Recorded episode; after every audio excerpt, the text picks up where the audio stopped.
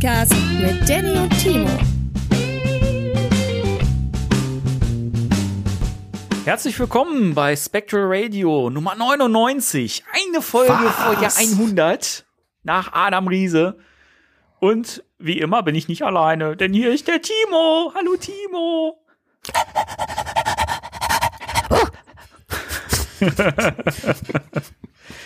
ja, wir sind auf, auf den Hund gekommen. Wow. Der naheliegendste Gag überhaupt. Den haben wir direkt auch schon mal zu Anfang verbraten. Sehr schön. Hundstage hier. Ja. Furchtbar. Oder so, genau. Ja, das ist witzig, dass wir heute ein Thema haben, das äh, eigentlich total naheliegend ist und eigentlich wir uns ja beide auch die Frage gestellt haben, warum nicht schon früher, oder? Ähm, ja, ja, ja. Haben wir uns die Frage gestellt? Es lag so auf der Hand. Ich merke schon, du bist doch voll drin jetzt gerade. Ich bin schon die, die Daten am, am Sortieren. Ja, Ich, äh, was, was, um- was, äh, was ihr nicht seht, liebe Leute, dass der Timo nebenbei auf sein, auf sein Smartphone guckt und äh, nebenbei schon mal die, die Termine für äh, in einer Stunde abstimmt. Deswegen müssen wir uns jetzt beeilen. Ich habe auch noch ein paar Brö- Brötchen im Ofen, deswegen los. Äh, Ich, ja, ich, ich habe auch Hunger. Ich hoffe, dass ich das heute ohne, ich, ich, aß nur ein, ein paar wenige äh, Knäckebrote heute Morgen. wow. Ja, und So ähm, ich bin mir noch nicht sicher, ob ich nachher Hühnersuppe esse oder aber Spinat. Oder du machst dir so ein schönes Essen, wie wir heute Morgen hatten. Ja, stell das Essen doch noch doch hier mal vor. Was hat, was hat, ja, du kannst natürlich sowas nicht in den Raum stellen und dann äh, alle fragen sich, boah, ich will wissen, was die heute Morgen gegessen haben. Was wir heute Morgen gegessen haben, war wieder ein wunderbares Essen, das meine wunderbare Frau gemacht hat. Und äh, es war eine, eine asiatische äh, äh, Gemüsepfanne mit äh, ein bisschen Miso-Suppe und äh, Sesam und ähm, äh, äh, äh, Tofu und äh, schönen Pilzen, Mais und Brokkoli und es war und Nudeln natürlich und es war wahnsinnig lecker und äh, war ein ganz verrücktes spätes Frühstück. Als das alles mit Pilzen ist, ist sowieso toll. Ich bin Pilzfan. Ich Also- eig- eigentlich nicht so, aber in dem Fall war es lecker. Also das hat jetzt auch nichts mit der Egon-Rolle zu tun. Ich Nee, mag. Pilze. Ah, lecker Pilze. Mm. Ey, wie ist denn das? Ich, ich sehe immer bei Instagram diese leckeren Sachen. Ja. Darf man das, darf man hier vielleicht in Insta oder ist das eher nicht? Oder willst du das noch abstimmen oder so? Du darfst den gerne bewerben. Den ich darf den gerne Frau. bewerben. Ähm, Natürlich. Wäre natürlich besser, wenn du das machen würdest, weil ähm, nein, ich kann es machen, weil ich bin schon auf dem Account. Äh, Okay. er heißt Iris Loves Pizza. Und zwar nicht zusammengeschrieben, sondern getrennt und mit Unterstrichen verbunden. Ja, also geht da mal hin, geht da mal drauf auf den Account und ihr findet lauter tolle Speisen und, und Ideen halt auch. Oh, das ist, kannst du drin baden in dem Instagram-Account, das ist der Hammer. Ist das, ja, jetzt, äh, jetzt weißt du auch, warum ich äh, die Statur habe, die ich jetzt nun mal besitze. ja, das ist alles äh, das ist auch sehr tückisch teilweise, glaube ich, dieses Essen. Ja, ist, Ja, es kommt drauf an. Also das, äh, was wir heute hatten, war ja äh, sehr, sehr äh, nährreich und äh, gesund. Und äh, das, man merkt ja auch immer, wenn man nicht so, wenn man halt nicht so, nicht so fettreich isst und so, weißt du, und es nicht so, nicht so ungesund ist, sondern so richtig schön viele Nährstoffe auch drin sind, dann bist du ja danach auch nicht so überfressen, sondern du bist halt gesättigt, aber so wohlig äh, gesättigt. Und ähm, wenn wir halt so, sag ich mal, irgendwie äh, mal Hamburger mit Fritten oder sowas äh, essen, dann merke ich immer, dass mir das wirklich so bis hier steht, dann das Essen so im Bauch und äh, man, fühlt sich satt, aber halt auch so, so richtig so. Uh. Und ich ich habe ganz selten ein, ein Sättigungsgefühl. Ich kenne äh, als Sättigungsgefühl nur dieses oh, hör. oh, okay. Vorher äh, ist die ganze Zeit immer, ja, was, das war's jetzt oder was, gibt's nichts mehr. ist, vorher ist es immer dieses, äh, äh, isst du das noch? das ist mittlerweile ein Running Gag, weil das, äh, keine Ahnung. Weißt du, man, man geht irgendwo essen, die Leute kriegen ihr Essen auf den Tisch gestellt und ich äh, gucke auf den Teller und frage, isst du das noch? das ist, das äh, hat auch gar nichts Schmarotzeriges. Ich habe halt ein- kein Sättigungsgefühl so schnell. Ich frage mich gerade, ob du das auch gemacht hast, als, als wir zusammen ge gegessen haben. Äh, ja, das ist so, so, so, ein, so ein Gag, der für mich halt eigentlich nur ein Running Gag ist und ich, ich meine, in dem Moment, wo du zum ersten Mal mit jemandem essen gehst, hat äh, die Person es ja noch nicht erlebt, dass ich das gefragt habe und von daher ist es dann immer wieder neu lustig. Das mache ich auch beim nächsten Mal wieder, wenn wir irgendwann essen gehen sollten, wenn es Ja, äh, äh, soweit sein sollte, weil ich vergessen habe, dass ich das dann äh, bei euch schon gemacht habe. Das ist das andere Problem. Du kannst ja natürlich nicht jeden merken, bei dem du bestimmte Witze und dann wiederholst du dich. Das geht auch mit dem Alter dann irgendwie so ein bisschen einher. Jetzt fängt das er wieder an mit, ja, du bist ja ein bisschen älter als ich, Timo. Nee, das hat gar nichts mit dem. Nee, eigentlich hat es nichts mit dem Ältersein zu tun. Ich bin grundsätzlich zerstreut. Ich merke schon, ja. Zerstreuter Mensch. Ja. Ähm, heute haben wir ganz viel Hunde. Äh, Wie du schon sagst, eigentlich äh, ist es ein naheliegendes Thema gewesen. Aber es hat sich jetzt auch so angeboten, weil du ja äh, nachträglich noch ähm, den Reta Mini Epics Sul bekommen hast. Richtig. Den packe ich auch heute noch aus. Genau, das ist ein Unboxing, das wir heute nachreichen. Oder das du heute nachreichst und dann haben wir uns gesagt, dann können wir eigentlich auch irgendwie Full Circle machen und komplett über äh, die ganzen Brüllhunde sprechen. Richtig. Ghost, Ghost Dogs, Terror Ghost Dogs, Dogs, ja, ja. Wie auch immer. Mal gucken. Wahrscheinlich wird sich ja der Begriff Ghost Dogs auch bald äh, mit dem neuen Film etablieren. Mal schauen, Mal gucken. wie die heißen, ob die überhaupt irgendwie benannt werden. Aber Die egal. Terror Dogs werden ja auch im Film nicht so bezeichnet, aber da kommen wir später zu. Ja. Äh, gibt's sonst irgendwas Neues bei dir? Äh, gibt's, ich überlege gerade, gibt's irgendwas Ghostbusters Relevantes, Neues? Ich glaube nicht. Also ich arbeite gerade an äh, meinem neuen Hörspiel. Das macht Ja. sehr viel Spaß. Äh, da kann ich aber noch nichts zu sagen. Und sonst. Mm, nein, nein, nein. Nur Hörspiel. Alles Hörspielkram. Morgen, morgen machen wir wieder Janine-Aufnahmen, da freue ich mich drauf. Das wird sehr schön. Ja. Gibt's, gibt's denn schon einen äh, Termin für die nächste Folge? Ja, den gibt es, den gibt es. Und zwar äh, ist es äh, der 21. Mai. Ist ein Freitag. Ist ja schon bald. Richtig, richtig. Äh, ja, komme gut voran. Dann werden wir doch bestimmt im Podcast auch wieder einen kleinen Schnipsel äh, präsentieren dürfen, oder? Ja, Geil. wenn, wenn die Zeit gekommen ist, werde ich einen kleinen Schnipsel präsentieren. Sehr schön. Da freue ich mich drauf. Oh Gott. Ich müsste, ich müsste immer diesen Schnipsel mitbringen aus, äh, kennst du Mac and Me? Nee. Ähm, das ist so ein Running Gag. Immer wenn Paul Rudd in der in irgendeiner Talkshow war, ich weiß gar nicht bei wem, war das bei Letterman oder so, und er hat einen neuen Film vorgestellt, hat er immer einen Ausschnitt ge äh, ähm, gebracht aus äh, Mac and Me, das ist so ein 80er Jahre Trash-Schrott-Film. Äh, und das ist halt auch irgendwann ein Running Gag gewesen, dass er immer diesen einen Ausschnitt mitgebracht hat. Und, ja. Wie geil ist das denn? Äh, Wunderbar. Ja, aber wie gesagt, das braucht alles noch ein bisschen. Sonst glaube ich, habe ich gar nicht. Habe ich? Nee. Nee. Ich wollte mir auch die Mini Epics kaufen, bestellen, aber ich habe gesehen, sie sind immer noch nicht in, in den deutschen äh, Shops erhältlich. Sch gemein. Fies. Ich dachte, die wären zwischendurch mal irgendwie äh, in deutschen Shops aufgetaucht oder. Ja, die ich sind schon davon- ewig gelistet, aber es gibt sie noch nicht. Ach so, die sind okay, aber man kann sie vorbestellen und äh, Vorbestellen kann man sie, aber ich will sie ja nicht vorbestellen. Ich will sie sofort haben. ja, dann bestell sie doch bei bei vetanz.com. Ja, So ja das ich kann ich auch. ja nicht. Das kann ich ja nicht, denn äh, ohne Kreditkarte ist das doof.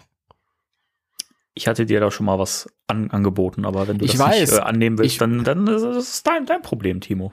Ich, ich weiß, aber äh, keine Ahnung. Es hat wahrscheinlich auch ein bisschen damit zu tun, dass, äh, dass die äh, äh, Figuren äh, kurioserweise in deutschen Shops teilweise günstiger sind als bei Veta. Echt? Ich meine, es macht jetzt keinen großen Unterschied, aber teilweise schon. Bei Veta 37 noch was, ist das richtig? Erinnere ich mich da richtig? Ja, irgendwie sowas in dem Dreh, ja. Ja, und da in deutschen Shops teilweise hast du, hast du ähm, 35, manchmal kosten die 27. Also das ist schon ein Unterschied.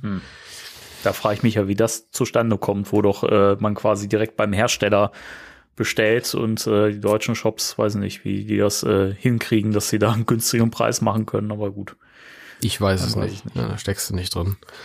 Egal, eines Tages. Aber dann bestelle ich lieber beim, äh, beim, beim Hersteller direkt, weil äh, da landet es bei den richtigen Leuten, ja, und dann können die weiter geiles Zeug produzieren. Da, da bin ich, äh, da bin ich sehr supportive. Das ist ja Veta. richtig, aber die, die haben ja sicher auch, äh, wenn ich beim, beim deutschen Händler bestelle, dann muss, müssen die sicher auch Veta äh, was davon zurückgeben, von ja, dem Geld, aber dann sie. anscheinend nicht so viel. Aber überleg mal, stell mal vor, du kriegst ja eine Figur mit, äh, die irgendeine eine Fehlproduktion. Und wenn du dann das nach Neuseeland zurückschicken musst, hast du natürlich Unkosten. Bei dem Deutschen hast du es nicht. Und du hast vielleicht noch 5 Euro gespart, je nachdem, wo du bestellt hast. Also es gibt immer Pro und Cons. Das Witzige ist ja, die kommen ja gar nicht aus, äh, Neu aus äh, Neuseeland, sondern äh, das ist ein, ein Warehouse dann in Amsterdam. Dann ist Spannenderweise. natürlich die, die, die Frage, ja, dann musst du nur 16 oder 17 Euro bezahlen nach äh, Holland statt was auch immer es kosten würde nach äh, Neuseeland. Aber gut. Aber das Spannende Ist ja- ist ja, die, die schicken ja die Figuren auch wirklich in einem Karton jeweils und separat los, äh, einfach um diese, diese äh, Ein Einfuhrzölle und sowas äh, einem zu ersparen. Das finde ich schon sehr, sehr cool. Ja. Das ist in der Tat sehr cool. Zavi macht das, glaube ich, auch. Ja. Die sparen da so ein bisschen. Nur Zavi ist, ist, äh, die sind weniger beim Verpacken weniger vorsichtig. Wie ist das, wenn man bei Veta direkt was bestellt? Wie sind die Sachen verpackt?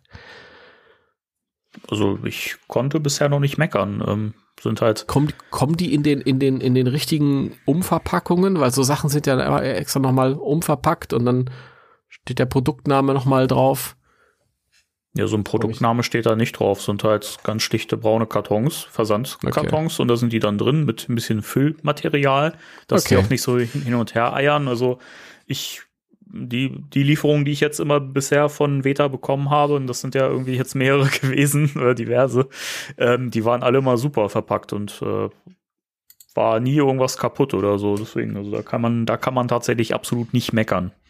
Sehr schön. Aber ich glaube, das ist auch, äh, gerade wenn du halt beim Hersteller direkt bestellst, die wissen ja auch um ihre, um die Wertigkeit ihrer Produkte und ich glaube, die verpacken das nochmal ein bisschen besser, als wenn das halt irgendein Shop machen würde. Ich glaube, ich meine, die achten auch darauf, dass das gut äh, verpackt ist, aber äh, bei, bei Veta, das sind ja wirklich eher so Künstler, die das, die das machen und ich glaube, da ist das dann in der Versandabteilung äh, noch ein bisschen strenger überwacht, würde ich mal vermuten. Ja, das ist, also, ich meine, ich glaube, der größte Vorteil, den du hast, ist, dass du es äh, am schnellsten hast. Du musst am nicht so lang warten, weil du ja anscheinend, ja, als, als direkter Veta-Kunde wirst du ja dann auch quasi bevorzugt behandelt. Und die ganzen deutschen Shops Ja. haben ja anscheinend ihre Lieferung noch nicht bekommen. Ich weiß gar nicht, wie das mit, mit der ersten Wave ist. Ähm, also sind die jetzt alle schon soweit ausgeliefert worden? Weil das letzte Mal, als ich bei Comic Cave, glaube ich, geguckt habe, ähm, da waren die irgendwie immer noch nicht so richtig lieferbar. Und da hieß es irgendwie, dass die wohl mit der zweiten Wave dann zusammenkommen sollen, was ich auch nicht so ganz verstehe. Ich weiß nicht, keine Ahnung, ist auch von Shop zu Shop äh, ähm, anders. Also ich, ich habe halt viele, ich habe jetzt nach den, nach den neuen Figuren gesucht, aber du findest natürlich auch so Angebote mit den älteren Figuren. Mhm. Und da sehe ich ganz viele Sachen so um 26, 27 Euro. Die jetzt irgendwie so nach dem Motto, die müssen raus, die sollen weg. Also du kriegst die schon. Du kriegst die schon, je nachdem, wo du guckst. Ja. Einfach, du musst einfach bei Onkel Google äh, Ghostbusters Mini-Epics eingeben und dann findest du Angebote. Ja, Mai, ich habe die Figuren lieber früher. da bezahle ich auch gern ein paar Euro mehr. Ja, ich bin da mega geduldig. Das ist. Guck mal, wenn ich jetzt ähm, mir die Figuren, die auch von der ersten Wave angucke, die ja letztes Jahr, die wir letztes Jahr bekommen haben, heute spielt das für mich keine Rolle mehr, ob ich die letztes Jahr schon da stehen hatte. Ist ja vorbei. Und so helfe ich mir, Geduld zu haben. Wann wird das Frühjahr eigentlich jetzt? Schon bald. Ja, das ist. Geduld mit Ghostbusters 3 gelernt. Das ist. Ich habe Ewigkeiten nach dem Making Ghostbusters Buch gesucht. Jahrelang wirklich hinterher gewesen und das ist ja teilweise dreistellig ohne Ende. Ja. Das macht keinen Spaß und Ich habe aber alle Geduld gehabt. Ich habe gedacht, irgendwann habe ich das und dann ist es immer noch dasselbe Buch. Ja, stimmt. Und so kam es dann auch. Und dann kam irgendwann ein Angebot. ja, ich habe es auch äh, zufällig äh, gefunden und habe es dann für einen Schnapperpreis äh, gekauft. Ja, das ist so. Ich hab's- Meistens, wenn man da gar nicht hinterher ist und irgendwann sieht man das dann. Ich habe es auch gerade hier neben mir liegen. Aus Gründen. Ich habe nur Inside Story. Okay, ich habe äh, hier, das ist schön, dann, dann ergänzen wir uns ja ein bisschen mit den Büchern, die wir hier liegen haben. Ich habe hier Making Ghostbusters und äh, The Ultimate Visual History äh, liegen. Wobei ich glaube, die In- Inside Story und die äh, Visual His History, ich glaube, die unterscheiden sich gar nicht so wahnsinnig, oder? Ich glaube, die Sachen, die da Doch, drin die stehen. sind schon. Bitte? Doch, die sind schon. Also teilweise ist hier im, im, im, im Inside Story, zitieren die sogar das andere Buch. Ja. Aber ich finde schon sehr, also ich finde, die Inside Story ist so ein reines Making-of-Buch, Making-of der beiden ersten Filme, wohin Visual History eher so ein allgemeines Buch über das ganze Franchise ist mit Serien, Merchandise, Cartoons und so. Ja. Wo wir vorhin noch im Vor Vorgespräch über Themen gesprochen haben, die wir nochmal äh, angehen müssen. Generell müssen wir uns mal durch die Ghostbusters äh, Sekundärliteratur äh, Li- Literatur, so ein bisschen ähm, durchackern. Da gibt's ja auch echt viel Zeug. Sehr viel Empfehlenswertes. Und gerade auch hier ähm, Making Ghostbusters hast du mir, äh, als, als wir uns kennenlernten, auch, auch sehr oft äh, empfohlen und so. Und ich finde es echt cool. Du hast ja halt wirklich das, das Originalskript hier mit, mit drin, mit so äh, mit Kommentaren, an Anekdoten und mit äh, Mhm. Behind-the-Scenes-Kram und so. Und das finde ich halt cool, weil du dich da so ein bisschen Szene für Szene durch den Film ähm, äh, lesen kannst. Ja, das, das stimmt, ist das. Das ist die Bibel. Ich meine, diese anderen Bücher sind auch sehr cool, teilweise auch noch äh, umfangreicher, aber ähm, dadurch, dass die thematisch breiter gefächert sind, hast du eigentlich auch ein, ein gleichzeitig ein Mehr und ein Weniger an Informationen, was, du hast ein Weniger an Informationen, was speziell den ersten Film Mhm. betrifft. Ja, das ist, da ist schon Making Ghostbusters am, am besten. Allerdings ist, ist das Cover furchtbar.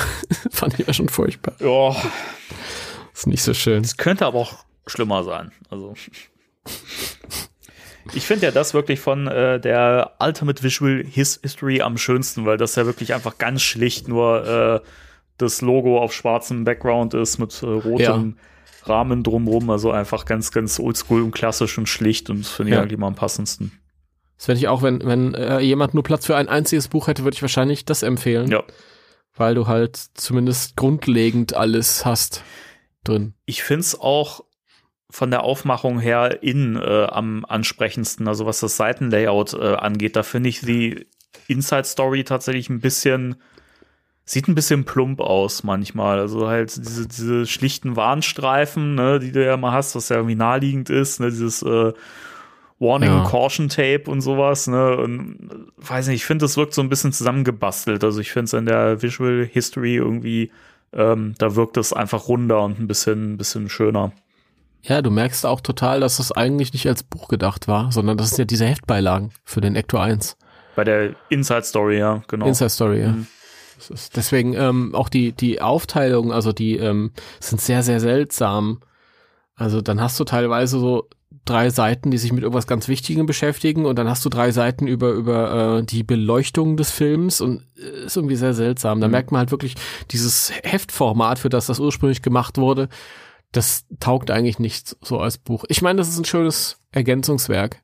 Ja, also ich glaube, zwingend notwendig ist, ist es nicht, wenn man äh, Making Ghostbusters und die Visual History besitzt und so, aber weiß nicht, also wenn man halt so eh gern die Bücher auch im Regal stehen hat. Ich meine, das Cover ist ja an sich auch ganz cool gemacht, ne? Dieses, ähm, diese Illustration vorne drauf, also zumindest auf dem Schutzumschlag, Ja. finde ich ganz, ganz nett. Wobei ich Schutz, Schutzumschläge an sich blöd finde. ja.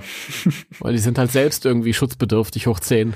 Ich finde es halt auch mal so blöd, wenn das Motiv vom, vom Schutzumschlag nicht einfach noch mal auf dem Buch selbst drauf ist, weil es Mhm. ist ja machbar. Also es geht ja, man kann das ja auch bedrucken. So. Ja. Da würde mich mal interessieren, wie das Buch an sich Ich glaube, aussieht. das ist grün, oder? In, oder? Nee, schwarz mit grüner Schrift oder so. Ne? Ja, es ist eigentlich auch schön. Also sehr simpel, aber ich bin mir nicht gerade nicht sicher, ob ich das nicht vielleicht sogar cooler finde als das verspielte Bild. Ich bin ja so ein Schlichtfan. Also ich liebe das Bild auch total, aber weiß ich nicht. Noch, noch mal kaufen und dann in beiden Versionen hinstellen. Ja, genau. Das wäre doch was. Ne? Dann, sagen alle, boah, wieso, wo hast du denn dieses, äh, dieses äh, Exemplar mit der grünen Schrift her? Das ist ja cool. ja, das kann ich dir für 600 Euro verkaufen. Das ist eine Special Edition. So Convention Exclusive. Ich finde das immer dreist, wenn man so bei, bei Ebay oder bei Kleinanzeigen so Leute hat, die irgendwelche CDs oder so verkaufen, irgendwelche Musik-CDs und dann einfach in so einer Jewel Case das Booklet einmal umdrehen und dann quasi das Bild auf der Rückseite so nach vorn packen und dann sagen Limited Edition mit äh, alternativen Cover so. Und dann da so Schweinepreise vorhaben wollen und denkst du so, ey, fuck it. Wie dreist ist Guck mal, das? hier, äh, Limited Edition ohne FSK-Flatschen. so dreist, ey. Oh Mann. Aber wenn du ihn doch haben willst, auf der, auf der Rückseite ist er drauf. Musst du einfach nur wechseln. Ja, voll geil. Das ist aber nur bei dieser Special Edition, ja, ja. Ja. Ja. Bei allen anderen ist es andersrum. Wow. Es gibt bestimmt auch Leute, die darauf reinfallen. Ja, es gibt Leute, die auf alles reinfallen. Das ist ja cool. Ja. Es ist wirklich so. Da muss ich das halt nicht erst umdrehen, wenn ich das gekauft habe. Ist doch voll gut. Dann bezahle ich 30 Euro mehr. Ach ja. Ja, na, wie gesagt, von mir gibt's, glaube ich, nichts Neues. Äh, nein, gar nicht mal. Da Gibt's, gibt's was? Nee. Ähm, es gibt, ähm, äh, es ist jetzt aber keine richtige persönliche News. Ich habe neulich ein Video gesehen von dem ähm, Kenner Classics Ecto 1, also Real Ghostbusters Ecto 1. Da hat, das hat irgendein äh, Mensch aus Hongkong, glaube ich, hochgeladen. Der hatte auch Vergleichsvideos. Ich, ich kann leider die Namen der Videos jetzt nicht sagen, weil das aus chinesischen Schriftzeichen alles besteht und also muss man ein bisschen suchen. Aber wer Interesse hat, mal äh, schon so einen Vorabgeschmack ähm, und so einen Ersteindruck zu gewinnen, sucht mal danach. Gibt einfach chinesische Schriftzeichen Zeichen ein in euer YouTube und. Ist Ecto klar. 1 oder so, vielleicht findet ihr das dann. Der vergleicht auch das alte mit dem neuen Mhm. dann.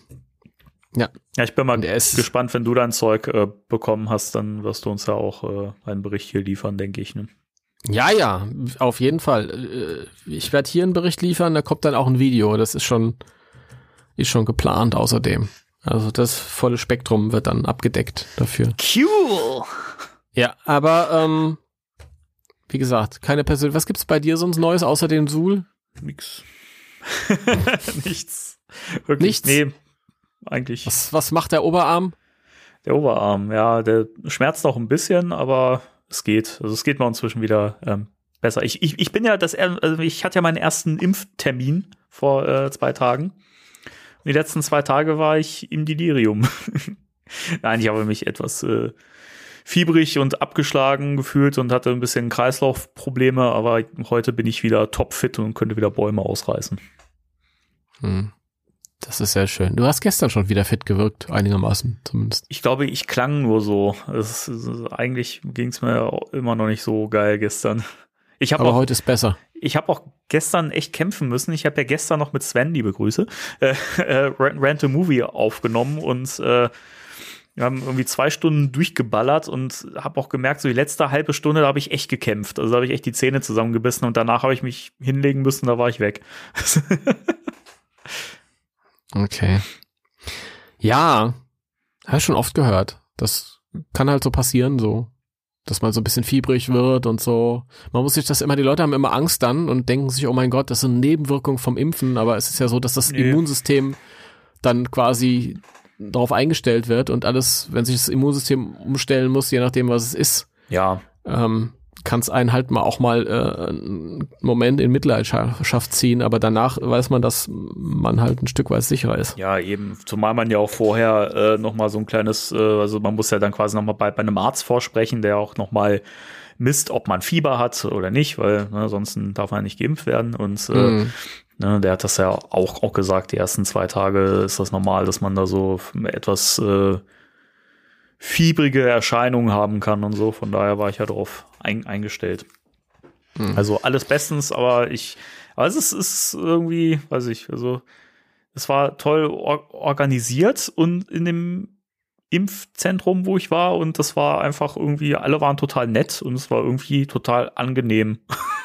so witzigerweise. Sehr schön. Sehr schön. Ja. ja. dann hoffe ich auch, dass ich mal bald Fieber bekomme. Ähm, ja. Ja, ich äh, würde es dir wünschen. Also, also, also du weißt in welchem Zusammenhang. Ne? Ja, ja, ja, ja. natürlich. Mhm. Ähm, ist jetzt hat jetzt mit dem Thema nichts zu tun, aber wenn wir eh gerade da sind, wenn ihr euch noch so für Impfungen und so interessiert, könnt ihr mal Hoaxilla hören und zwar die Folge auf Impfen schimpfen. Mhm. Da wird auch so ein bisschen von von äh, seriösen Wissenschaftlern, also echten Wissenschaftlern, nicht so so welche wie ich, die so psychokinetisch tun. ähm, die so psychokinetisch tun. Geil die so psychokinetisch bewandert tun. Also ähm, ja, ja. keine Pseudowissenschaftler, sondern richtige Wissenschaftler. Da könnt ihr euch ein bisschen informieren und vielleicht auch den einen oder anderen Schrecken nehmen lassen. Yes, sir. Ähm, ja. ja, das ist schön. Okay, also bist schon mal, ich glaube, ein paar Tage dauert es, dann bist du äh, schon mal ein Stück weit in sicheren Tüchern. Ja. Ja, sehr schön. Muss ja noch zum zweiten Impftermin in zwölf Wochen. Ja, wobei ich glaube, nach der, nach der ersten Impfung bist du schon einigermaßen sicher und das ist dann einfach nur nochmal ja, nachlegen. Aber das ist dann, glaube ich, auch der, der Moment, wo ich mich dann erst so richtig äh, gut fühle, dann, also wo ich dann wirklich, wirklich beruhigt bin und sagen kann, okay, ab ins Kino. Ja, aber ich, ich finde es ich find's spannend hier in Niedersachsen. Ich weiß nicht, wie es bei euch ist, aber hier wird jetzt schon drüber nach, nachgedacht, dass halt äh, jetzt wieder nach und nach noch mehr gelockert wird, weil echt richtig gut durchgeimpft wird. Also man kommt echt gut voran. Die, äh, die Werte sinken jetzt sehr stark. Also die sind sehr, sehr rückläufig und also das fühlt sich gerade alles so positiv an. Das finde ich sehr schön. Wir sind hier noch im Kreis Hochinzidenz. Oh, okay wertmäßig unterwegs. Das von daher, ich nehme die Lockerungsgespräche auch überall wahr. Ich finde es ein bisschen schwierig noch, mhm. weil ich in der Situation, wo sich noch nicht jeder impfen lassen kann, der will, ähm, dann zu lockern, ich bin mir nicht immer ganz sicher, ob, ob das nicht noch ein bisschen die gesellschaftliche Spaltung vorantreibt und ob das irgendwie sinnvoll. Ja, das ist der eine Punkt dann noch. Ja. ja. Auf der anderen Seite ist es halt auch, ähm, glaube ich, äh, legal nicht wirklich äh, zu vertreten, die Leute noch irgendwie einzuschränken, wenn sie halt äh, geimpft sind. Aber egal, das ist, ist ja nicht unser Thema hier. Herzlich willkommen bei eurem Impfpodcast. Im Impfung Radio. Oder so. Ja, naja, es ist bestimmt ja unser aller Leben und Alltag. Von daher kann sich das hier auch mal einschleichen. Aber jetzt reden wir wieder über schönere Sachen. Ja, was ich kurz nochmal erwähnen möchte, vielleicht kann ich auch den Spot hier gleich, gleich nochmal einfügen. Ich habe gerade eine, äh, einen Zahlungseinzugsbestätigungsdingens äh, äh, von Podigy bekommen. Ihr könnt uns übrigens auch supporten. Wollte ich nochmal so, wollte ich noch mal so nebenbei fallen lassen. Bei patreon.com slash Spectral Radio. Hat der Spot letztes Mal gefehlt in der Sendung? Ich glaube, ich habe den die letzten paar Folgen schon nicht mehr mit ein, eingebaut. Ich bin mir nicht mehr sicher. Warum? Also, ich, setze nicht mehr in jeder Ep Episode ein, weil ich halt nicht möchte, dass der sich so abnutzt und die Leute da so, so automatisch äh, rüberspringen, weil sie genervt sind. Also ich möchte da auch nicht so eine Penetranz reinbringen, weil ich weiß von mir selber, wenn ich einen Podcast höre, wo in jeder Folge an der gleichen Stelle und immer so massiv drauf hingewiesen wird, dann nervt's mich halt und äh, ich überspring's dann immer. Deswegen möchte ich das vielleicht, vielleicht mache ich das jetzt auch mal so, dass ich ihn völlig unerwartet äh, einbaue, so dass die Leute halt, wenn sie unterwegs sind, einfach gar nicht überspringen können. Dann so, nein, jetzt muss ich supporten. ich glaube, so mache ich das, finde ich gut. Ja, mach das, mach das. Ähm, gut sonst noch sind wir eigentlich mit dem Vorgespräch durch, oder? Soweit. Ja, wir haben auch schon eine, eine halbe Stunde totgeschlagen jetzt mit, ja, mit sinnfreiem Gebabbel. Gebabbel. Dann können wir in die News gehen. Die News. Spectre Radio News.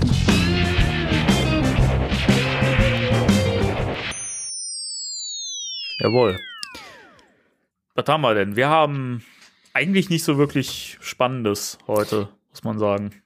Ghostbusters Legacy oder ist es eher Afterlife, als ein amerikanischer Spot ist, ist in einem Spot für eine Kinokampagne äh, zu sehen gewesen, die übrigens auch bei der Oscarverleihung gezeigt wurde. Die Oscarverleihung soll oberst langweilig gewesen sein. Ja. weil, keiner, weil keiner die Filme kannte, die, die da irgendwie abgeräumt haben. Ja, stimmt. Und weil es ja keine Gala war dieses Mal. Ich habe es nicht gesehen. Keine Ahnung. Früher habe ich das immer gesehen. Ich wäre früher sogar ins Kino gegangen, um eine Oscarverleihung zu sehen. Echt? Verrückt. Ja. Da habe ich noch einen Zeitungsartikel, äh, in dem steht, ähm, der 19-jährige Kochlehrling Michel und sein äh, Kumpel sind äh, auch hier und gucken sich an, wie Kate Winslet abräumt. Irgendwie so in der Richtung. Und ich bin der 19-jährige Kumpel oder der Kumpel. Okay. Ja. Why not? Um, um drei Uhr morgens oder, oder um vier Uhr morgens sind wir dann mit der S-Bahn nach Haus gefahren, das weiß ich noch. Das war lustig. Naja, auf jeden Fall gab es so einen Spot. Und das ist irgendwie so nach dem Motto, guck mal hier, die, die, die ähm, Leinwand ist zurück oder das Kino ist zurück. Hast du den Spot gesehen? Ich habe den gesehen, ja. Und? Ja, ist jetzt nichts Spektakuläres, aber äh, schön gemacht. Also gerade halt, weil man die Ghostbusters Legacy-Szenen mit, mit drin hat. Die kennt man ja schon, aber weiß nicht, ich finde es immer schön, wenn man das halt so auch mal in so einem Zusammenhang sieht, wo es halt einfach den allgemeinen Kinobesucher wieder, wieder anspricht oder ansprechen soll und das halt auch mal wieder ins Bewusstsein der Leute geschoben wird, die das schon wieder verdrängt haben oder die das immer noch nicht so im Kopf haben, wie wir in der Fangemeinde halt. Ja, also das, der Spot war ganz süß. Ging so auch so ein paar Leute, die in der Kinobranche arbeiten und so ein paar kleine persönliche Geschichtchen, aber der Ghostbusters-Anteil war auch sehr gering. Ja. Aber er ja. war vorhanden und schön. Er war vorhanden und schön, ja. Das stimmt. Ähm, gut, äh, Gibt dann ein paar, ein paar neue alte Trickfilmfolgen wieder bei YouTube. Da können wir noch mal kurz äh, erwähnen, welche das sind. Einmal von den Extreme Ghostbusters, die Folge 12, The Pied Piper of Manhattan. Ich glaube, im Deutschen heißt sie der Rattenfänger. Von hm. Hameln. Ja, nicht von Hameln. Ich glaube, die heißt nur der Rattenfänger, ja. Gehört, finde ich, nicht so zu den Top-Folgen, aber ich finde die eigentlich ganz äh, unterhaltsam. Ich mag die Folge. Ich habe nur den Rattenfänger als Figur nie ganz verstanden, weil er ist ja, Spoiler-Alarm, er ist ja ein Geist, der sich erst so als Geisterjäger anbietet, ja. Das ist ja wieder diese klassische Geschichte von irgendeine Konkurrenz kommt auf und ja, die Ghostbusters ja. haben keine Arbeit mehr und er fängt halt die Geister ein, indem er äh, halt sein, sein Lied spielt dann auf der Flöte und die Geister ihm dann so hinterher schwirren, so wie in Hameln die Ratten. Hm. Ähm, finde ich ganz cool. Ich finde ihn auch so als, als Figur ganz interessant, aber ich kann ihn nicht verstehen. Was hat er für, ich meine, da gibt's diese Szene, als er beim Bürgermeister ist und sagt, so, jetzt habe ich folgende äh, Anforderung, ich will so und so viel Geld und ich will eine große Statue von mir im Park. ja, so ich denke mir, du bist ein Geist, was willst du mit Geld? Ehrlich. Warum brauchst du Geld? Was ist das für eine Scheiße, ja? Stell dir mal vor, eines Tages lebst du ab, du sagst dir, was ein Glück, ich hab's geschafft, weißt du, Endgame. Ähm, und dann kommst du als Geist zurück und musst du weiter Geld verdienen oder was? Blödsinn, ey. Also, das ist ich, ich finde auch gen generell dass das, das Design irgendwie, also gerade am Schluss irgendwie unnötig. Ich meine, dass er dieses, dieses Maul quasi im Bauch hat, wo die Geister so raus oder rein äh, kommen. Raus und rein.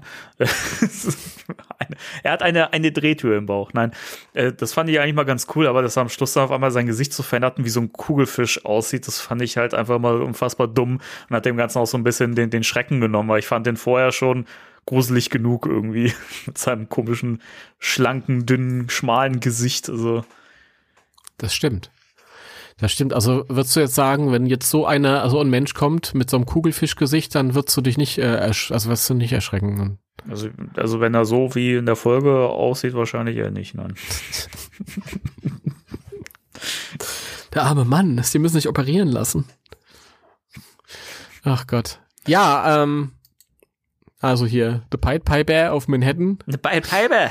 Nicht auf Hameln, sondern auf Manhattan. Jawohl. Das ist natürlich die Frage. Meinst du, es ist derselbe, der auch damals in Hameln war? Ich meine, du bist ja nicht ganz weit weg von Hameln. Richtig. Du hast da vielleicht Ahnung. Aber nein. Da kann ich dir leider nichts zu sagen, aber ich, äh, also, das könnten wir vielleicht mal in einer Folge dazu, wenn wir mal die Folge im Fokus darüber machen, da können wir vielleicht mal Ich- drauf eingehen. Ich habe die, ich habe die, äh, die, ähm, das will ich jetzt aber trotzdem noch, noch wissen. Du kennst, äh, bist du vertraut mit der Geschichte? ein wenig. Ich war zumindest mal in Hameln im Rattenfängermuseum. War der Rattenfänger von Hameln auch ein Arsch? Oder war der der Held in der Geschichte? Ich, die Geschichte ist mir nicht mehr geläufig. Naja, der war ja der Arsch, weil die Kinder sind ja verschwunden. Ach stimmt, das war aus, das stimmt, der hat die Ratten rausgescheucht und Ja. dann wurde er dafür irgendwie nicht gewertschätzt oder bezahlt Ja, oder so wurde nicht, nicht, Kind nicht genügend äh, gewertschätzt und wurde ein bisschen übers Ohr gehauen und äh, dann hat er die Kinder halt alle wohl entführt. Und es gibt in diesem äh. Rattenfänger-Museum, das kann ich übrigens echt nur empfehlen, das war wirklich ein sehr, sehr äh, interessantes äh, Erlebnis. Da gibt es einen Raum, in dem quasi so die, die Schuhe der Kinder alle so aufgestellt sind in so einem Ui. riesengroßen Wandregal und so. Und du hörst halt so auf, also über Tonband wird halt die ganze Zeit äh, abgespielt, wie die Eltern nach, nach den Kindern rufen und so. Das hat schon eine sehr beklemmende Atmosphäre. Und ähm, also der war schon, der war schon ein Drecksack, kann man sagen. Faszinierend, aber das, das ist ja, hat er dann wieder tatsächlich eine, eine übernatürliche Note. Also ist er vielleicht doch derselbe. Man weiß es Wer- nicht. Vielleicht ist ist das ja. Ich finde das faszinierend äh, gerade. Ich habe mich damit lang nicht mehr beschäftigt und jetzt über dieses Gespräch und so. Egal. Die Folge im Fokus, wie gesagt, die würde ich gerne machen über die, über die Episode, weil da kann man viel über die tatsächliche Legende dann noch mit einstreuen. Gut, dann machen wir die nächste Woche und sch- schieben den Winston ein bisschen raus. Nein, war nur ein Witz. Ähm, Ich habe gehört, nächst, dass wir uns nächste Woche einen in die Figur schütten, aber naja. ein in die Figur schütten vor allem. Na gut, okay. Bevor wir jetzt zu viel vorwegnehmen. Dann gibt's noch eine Richtig. Real Ghostbusters Folge und zwar Xmas Marks the Spot. Xmas Xmas. ist, ja, Im Deutschen die die, drei, drei- Weihnachtsgeister. drei Weihnachtsgeister. Das ist vielleicht irgendwie geläufiger hier. Ja, Humbug. klassische Folge. Passt jetzt nicht so ganz in den Mai rein. Trotzdem Ähm, eine schöne Folge. ist eine schöne Folge, ja. Haben wir darüber gesprochen in der Weihnachtssendung? Mir kommt das so vor, als hätten wir die Folge schon mal Ja. besprochen. Haben wir, wir haben ja schon Haben mal wir- über die Weihnachtsepisoden, glaube ich, so ein bisschen. Ich bin, ich bin mir jetzt ehrlich gesagt nicht, nicht sicher. Ey, wir haben schon, weiß nicht, bei fast 100, äh, 100 Folgen steigt man irgendwann auch nicht mehr so richtig durch, was, was haben- man selber schon alles behandelt hat. Nein, wir haben, wir haben über äh, Scrooge geredet, also mit Bill Murray und ich glaube, äh, es war auch geplant, über den, über diese Folge zu reden. Aber ich glaube, wir haben es dann nicht gemacht. Ist egal, auf jeden Fall. Ja, es ist alles schon gesagt. Wir recherchieren das. Und wenn nicht, ist es halt auch so ein Kandidat für äh, Folge der Woche. Spätestens dann wieder zur Adventszeit. Können wir uns ja in der Tat äh, für Weihnachten dieses Jahr vornehmen. Ja. Ja. Gut. Gut. Ähm, das waren die beiden Zeichentrickfolgen. Und dann Genau. haben wir noch eine spannende News. Was heißt spannend, aber für die Sammler von uns. Ja, vor allen Dingen was, was irgendwie noch nicht so richtig, äh, sage ich mal, in der Ghostbusters-Fangemeinde, zumindest auf den Fanseiten, nicht so massiv durchgedrungen ist. Das habe ich äh, nur durch Googeln ähm, gesehen. Hast du aktiv danach gesucht? Mhm. Faszinierend. Ja, es ist, ich dachte, dass spätestens, wenn ich dann einen Artikel aufsetze, der ja auch wahrgenommen wird außerhalb äh, unserer äh, Bundesbreiten, ähm, kommt dann irgendwas hinterher, aber es hat keine von den amerikanischen Seiten irgendwie drauf reagiert. Nee, Niemand. das ist auch irgendwie nur bei Reddit, glaube ich, gibt's, da bin ich drüber gestolpert, weil es da einen Thread gibt, äh, weil da jemand gefragt hatte und dann eben jemand diesen Link gepostet hat und Mhm. äh, das fand ich dann ganz spannend. Willst du, Mhm. soll ich? Bitteschön, bitte. Also, äh, auf äh, blissdistribution.co.uk, ein Großhandel für Spielzeug und so weiter, ähm, ist ne, jetzt die Ghostbusters Plasma Series Figures Wave 2 gelistet. Und ähm, so richtig viel Details erfährt man hier jetzt natürlich noch nicht. Also ähm, Veröffentlichungen und so weiter, also Termin und Features und so weiter sind alles noch nicht bestätigt. Steht überall to be confirmed. Und ähm, die Barcodes sind gelistet mit Codenamen. Das wissen wir ja schon von der Fright Feature Serie zum Beispiel, von der ähm, von dieser neuen äh, Kiddie-Figurenreihe. Da gab es ja auch dann, glaube ich, die waren nach Gemüse benannt oder so. Mhm. War das so? Ja. Ähm, also man kann auch nicht so richtig ausmachen, was das jetzt für, für Figuren sind. Interessant finde ich die äh, auf Auflistung Virgo, wo ich so ein bisschen Vigo hinter vermute, was aber natürlich auch völlig, äh, wo ich auch völlig daneben liegen kann, weil es eben nur ein Codename ist. Es sollen irgendwie acht Po- Positionen sein, aber es sind nur, wenn ich hier durchzähle, sieben gelistet. Jetzt ist natürlich die Frage, ob da irgendwie wieder noch ein Prop-Teil oder sowas kommt, was noch in die Wave zählt, aber kann ich mir auch nicht so richtig vorstellen. Da das ja nicht wirklich zu der Wave immer mit dazu gezählt wird. Aber zumindest ähm, ist damit wohl relativ safe, dass da, also ist, glaube ich, sowieso safe, dass da noch eine Wave 2 kommt und noch mehr. Ja, also die achte Figur, man weiß auch immer nicht, keiner, woran es liegt. Vielleicht ist es wieder ein, ein Convention-Exclusive oder so. Ich frage mich, gerade I Idee, ob die einfach die äh, Figur, die zusammengebaut wird, wo die Teile äh, mit drin sind, ob die einfach mit da Ja. reinspielt. Vielleicht ist es ja ein großer Stapehaft. Kann alles sein. Also die achte Figur kann ja tatsächlich diese Sammelfigur sein. Ja. Würde ich dann nämlich mal vermuten, weil dann passt es ja wiederum, weil dann hast, hast du ja im Prinzip acht Figuren. ja. Das könnte Oder es ist es sein. ein, ein Vince Clotto, nachdem wir zwei Sul haben.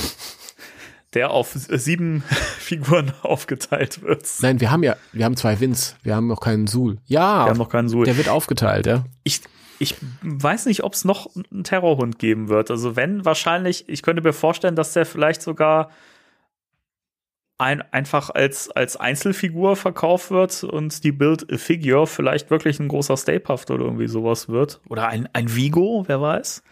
Es kann natürlich auch sein, dass der Sul, der noch fehlt, äh, der Terrorhund ist, der ähm, im neuen Film vorkommt. Ich meine, wir wissen nur, dass einer vorkommt. Wir wissen nicht, dass beide vorkommen. Ich weiß Das es stimmt. wahrscheinlich, aber Das stimmt. es wird sich dann auch anbieten. Also wenn die Designs sich ähneln, dann ist es ja eigentlich auch egal. Dann kannst du den auch nach in der in der ähm, Afterlife slash Legacy Reihe nachreichen. Kannst ja dann hinstellen, wo du willst.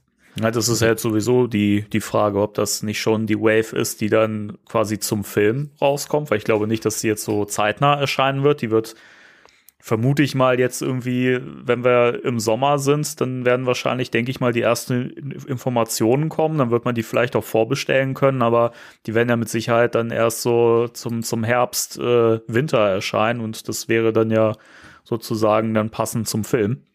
Mhm. Dann könnte ich mir vorstellen, dass das eben die Charaktere zum neuen Film sind. Ich weiß nicht, ob sich das jetzt lohnt, eine Wave zum, zum zweiten Ghostbusters rauszubringen. So nochmal mit Variationen der Geisterjäger, weiß ich nicht. Das kann man vielleicht später nochmal irgendwie machen, finde ich, aber wäre jetzt tatsächlich interessant, dann mal die neuen Charaktere als Figuren zu bekommen. Ja, das ist immer so eine Sache. Also, also theoretisch ist es schon möglich, dass irgendwie alle vier Monate mal eine neue Wave rauskommt oder so. Das machen die bei Star Wars auch. Jetzt war eine lange Pause zwischen der ersten Wave und der allein der Ankündigung für eine zweite, aber das Ja. war ja auch alles ein bisschen bisschen ähm, pandemisch bedingt oder so, ja. den Ausfall des Films. Ja, also wir sind gespannt. Wie gesagt, mehr Informationen gibt's da noch nicht. Das ist jetzt auch noch nichts Spektakuläres, aber zumindest ähm, das ist der Hinweis, äh, Wave 2 wird wohl acht Figuren sozusagen umfassen und eine wird vermutlich dann eine Build-A-Figure wieder sein, was ja Sinn macht, weil bei Hasbro das ja eigentlich inzwischen auch so gang und gäbe ist, bei den ganzen Marvel-Sachen und so, da hast du ja auch immer, ähm, das ist eigentlich bei allen Herstellern, die so, sag ich mal, Actionfiguren für den Massenmarkt so machen, dass sie diese Build-A-Figure-Sachen dabei haben, weil es ja einfach ein Anreiz ist, dass man sich eine ganze Wave dann kauft, ne? Mhm. ja. Das mag sein. Also, mal schauen, was kommt. Hauptsache, Hauptsache es kommt was. Hauptsache es kommt was. Es ist jetzt, wir sind jetzt gerade in so einer Zeit, wo, wo noch nicht, es läuft alles noch nicht so richtig wieder, aber man kann es schon so absehen, Ja, dass sich Sachen tun werden. Das ist ganz spannend. ja, finde ich auch. Also, man ist noch nicht gehypt. Man ist noch Nee. in so einer, in so einer Vorphase. Ja, also man, man weiß, hey, da kommt was und irgendwo freut man sich auch drauf, aber wie du schon sagst, so dieser richtige Hype, der ist halt noch nicht so, so da, ne? Also, aber ich denke mal, Das, die Frage ist ja auch, was, was erwartet uns noch so zum, zum, zum Ghostbusters Day, der jetzt auch immer näher rückt und äh, was, was hat Sony sich da überlegt und mal gucken, bin gespannt. Ja, bin gespannt. Die letzten zwei, drei Jahre hieß es immer, oh, da, oh, die, oh, da wird aber was Tolles passieren. Und das waren immer Enttäuschungen. ja, mal gucken, vielleicht wird es ja diesmal ein bisschen, bisschen cooler jetzt, wo, ähm, wo man näher an den Film rückt.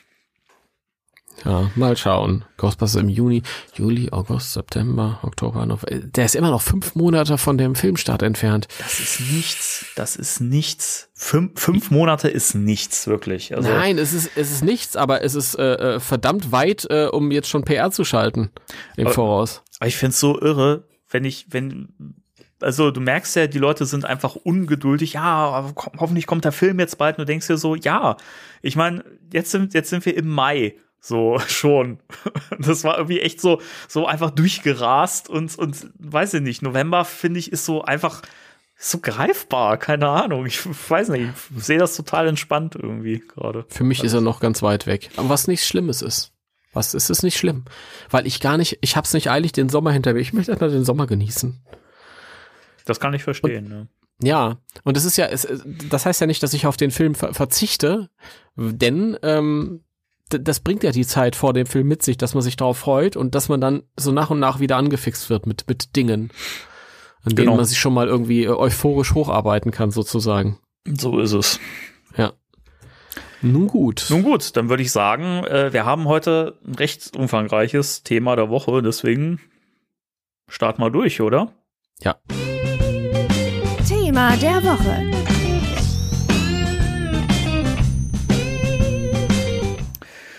Wuff, wuff. Bark, bark. Hier sind die Wauzis, keiner hat uns lieb. Ja, oh, so gemein, das ist so fies. die Wauzis. Ich, hast ich, du einen gehabt? Ich weiß, du hast mir das erzählt, aber ich. Ja, ja, mein Bruder und ich, wir hatten, wir hatten jeweils einen. Ihr habt beide einen gehabt. Ja, und wir haben auch die, diese, diese äh, Papp-Hundehütten-Verpackung, die haben wir aufgehoben. Ich meine, die musste man ja so ziemlich auseinanderrupfen, damit man die Viecher da rauskriegt, aber wir haben die dann halt äh, so ein bisschen mit Tesafilm geklebt und haben die dann so dahingestellt und da kamen die Hunde dann auch alle nachts dann immer rein. Die haben dann da drin geschlafen. Sehr schön. Wenn sie nicht ich, ich wollte mal einen haben, weil die mir so leid getan haben, aber ich habe keinen bekommen. Die waren süß. Das ist so gemein. Oh, ich erinnere mich noch. Oh, das waren so goldgüldene Zeiten. Ja. Ja, heute also Wauzis. ja, die Wauzis in der äh, per pervertierten Form, sagen wir es mal so, oder? Ja. Die Terror-Dogs oder Terrorhunde wie sie zumindest im Fandom genannt werden, im Film selber ja nicht wirklich. In der Zeichentrickserie sagt Winston Terrorhund. Ein Terrorhund, den habe ich lange nicht mehr gesehen. Ja. ja. Verrückt. Aber gut, äh, ja, wir werden mal schauen. Für mich gilt äh, nach wie vor die Bezeichnung Brüllhund. Ich weiß nicht, wie es dir ging, aber ich habe das Gefühl, jedes Mal, wenn ich die gesehen habe, oh, das Gebrülle und Gebrülle und ach, schon so ein bisschen Dievenmäßig. So ein bisschen wie der T-Rex in den Jurassic Park oder World-Filmen. Immer wenn die Kamera drauf hält, brrr, das ist so. I'm the motherfucking T-Rex. Also, was mir zuerst immer äh, ein, einfällt, wenn ich das Wort Terrorhund höre oder einen sehe, ist immer süßes Hundchen, süßes kleines Schnuffilein. Ich habe bestimmt aber noch einen Hundekuchen. Ja. Und schlechtes äh, Stop-Motion, aber lassen wir das kommen. Ich, ich finde, zwar, es gibt zwei Stop-Motion-Einsätze, die ich nicht gut finde. Und das ist einmal, wenn der aus dem Schrank gesprungen kommt, mhm. weil du siehst, dass der reinkopiert wurde. Wobei ich da die Stop-Motion an sich gar nicht so schön. Und dann haben wir auch schon oft drüber geredet, dieser Einsatz in dem, als er über die Straße springt. Ja, genau. Und da habe ich auch jetzt in Vorbereitung gelesen, also ich, ich nehme an, wir müssen ja jetzt nicht Punkt für Punkt, sondern das vermischt sich ja auch ein bisschen. Ja. Da habe ich in Vorbereitung gelesen, dass das tatsächlich auch daran lag, dass äh, die äh, keine Zeit mehr gehabt haben. Das heißt, die haben zuerst diese, diese Sequenz gedreht, also von der Straße, wo Louis über die Straße rennt. Und Monate später, im, als die Effekte dann quasi reinkopiert werden sollten, haben sie festgestellt, hey, das Filmteam hat überhaupt die, die Measurements äh, über, von der Straße überhaupt nicht genommen. Also die, äh, Wenn einem Maße. das deutsche Wort, die Maße, genau, das muss, hätte ja alles abgemessen werden müssen, damit man dann später die Sequenz mit der Stop-Motion-Puppe quasi im selben Winkel dann reinkopieren kann und alles. Und dann mussten die dann nochmal dahin fahren und haben das irgendwie so einigermaßen hinbekommen und ähm, hatten dann aber auch noch Probleme mit, ähm, also die Stop-Motion-Puppe, die ist nicht äh, per Hand immer so ein bisschen bewegt worden, sondern das war so eine Maschine, die dann immer so ein Stück weit Stop Motion, ich weiß nicht, für die Leute, die es, ich glaube, weil jeder weiß, wie Stop Motion funktioniert. Ja. Das ist halt, äh, du nimmst halt ein Filmbild auf, bewegst die Puppe ein ganz kleines Deut und dann nimmst du wieder ein Filmbild auf. Also das ist unglaublich ähm, zeitaufwendig. Ja. Das ist, ich meine, jeder hat ja schon Nightmare Before Christmas gesehen, wo Stop Motion irgendwie so megamäßig eingesetzt wurde. Ja. Das ist, Oder sind auch- eh diese, diese Tim Burton Stop-Motion-Sachen, äh, so Nightmare Before Christmas, Corpse Bride oder Frankenweenie Corpse Bride, Frankenweenie. sind Aber auch, fantastisch. auch früher schon ganz, ganz tolle Stop-Motion-Sachen. Ray Harryhausen war ein Stop-Motion-Meister. Das ist natürlich auch alles äh, optisch halt in seiner Zeit verwurzelt, aber man muss es halt auch dementsprechend beurteilen. Damals war das bei Arte. Ja, und die hatten halt das Problem, dass sie halt ähm, keine Zeit mehr so richtig hatten, die Sequenz so schön fertig zu bekommen. Und die, die Maschine, die die Puppe bewegt hat, die hat noch ein bisschen Stress gemacht, die hat immer gedroht, die Puppe ein bisschen zu zerreißen und da mussten sie rumtricksen und man sieht halt ganz krass, wie der halt ja nicht so schön einkopiert ist. Ja, also leider. ich nehme ja die Effekte immer in Schutz, aber dieser eine Shot ist halt auch immer so ein Aushängeschild dafür, dass halt auch nicht alles Gold ist. Ich finde es wirklich in der Szene, wo er eben aus der, aus, aus, aus der Tür rausspringt, äh, aus der Louis gerade flieht.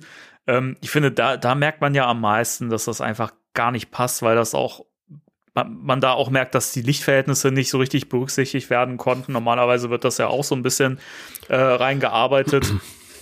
Und ich finde, an der Szene sieht man am meisten, dass die wirklich nicht so viel Zeit hatten, weil Ja, der Hund sich ganz unangenehm abhebt von dem, von dem äh, Rest des, des Flurs.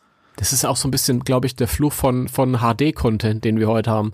Das, Das sind so auch, Sachen, ja. die man früher nicht so gesehen hat. Gerade auch diese ähm, weißen Linien um die Puppe herum, Ja, wenn das da irgendwie.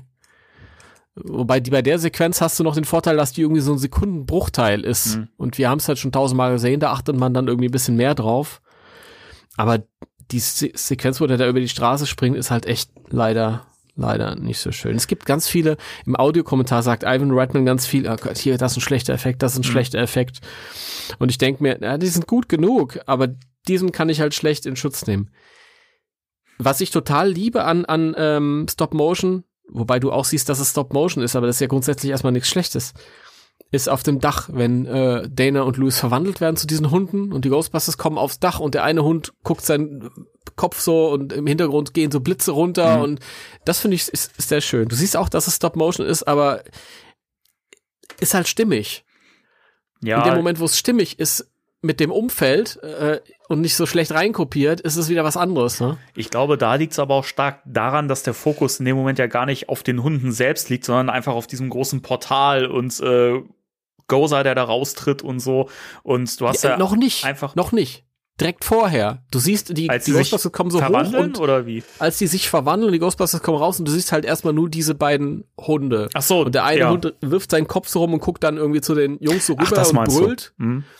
Und aber dadurch, dass du halt das Bild stimmig hast, ich meine, du hast diese Stop-Motion-Puppen, du hast den Hintergrund, der ja ein Matte-Painting ist, der ist gemalt, Mhm. du hast das Set, was ja auch irgendwie im selben Größenverhältnis wie die Stop-Motion-Puppen ist.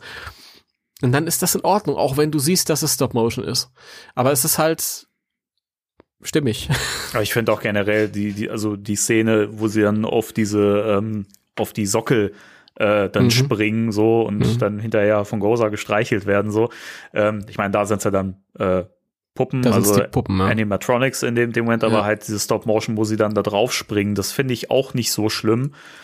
Ähm, weil, wie gesagt, der Fokus da in dem Moment nicht so sehr auf den Hunden liegt und da ja auch ganz viel im Bild passiert, was sich ja so ein bisschen von ablenkt. Also, das haben sie, finde ich, ganz, ganz clever in Szene gesetzt.